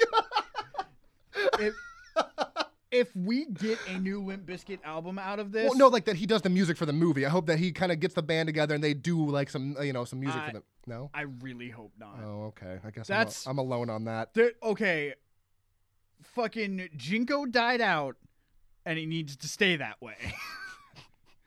if because the the day Limp Bizkit comes back for anything oh. is the day that the early 2000s fashion comes back, and we don't need that. Okay, well, I guess guess I'm alone on that. So Don't uh, get me wrong, that's another movie that I will pay to go see. Oh yeah, absolutely. and I will pay for the RPX or fucking Dolby experience Hell yeah. for that movie.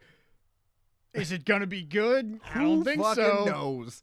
What was the last thing that fucking Travolta was in? The last, um, well, let me tell you. Hold on a second. Let me. I'm, I'm right on the page. So John Travolta was uh, most recently in D- Wasn't he in that Gotti movie? Trading Paint. I don't even know what the fuck it came out this year. I have no idea what that is. He was in Speed Kills in 2018 and Gotti in 2018. Yeah, so okay, the last movie I remember hearing him in was Gotti. And it apparently was fucking terrible. Well, Even like John Gotti's family was like, this was the worst thing to have ever come out. Perfect. So we've got a uh, out of work '90s musician and a actor who's kind of hit his stride like d- decades ago. Perfect.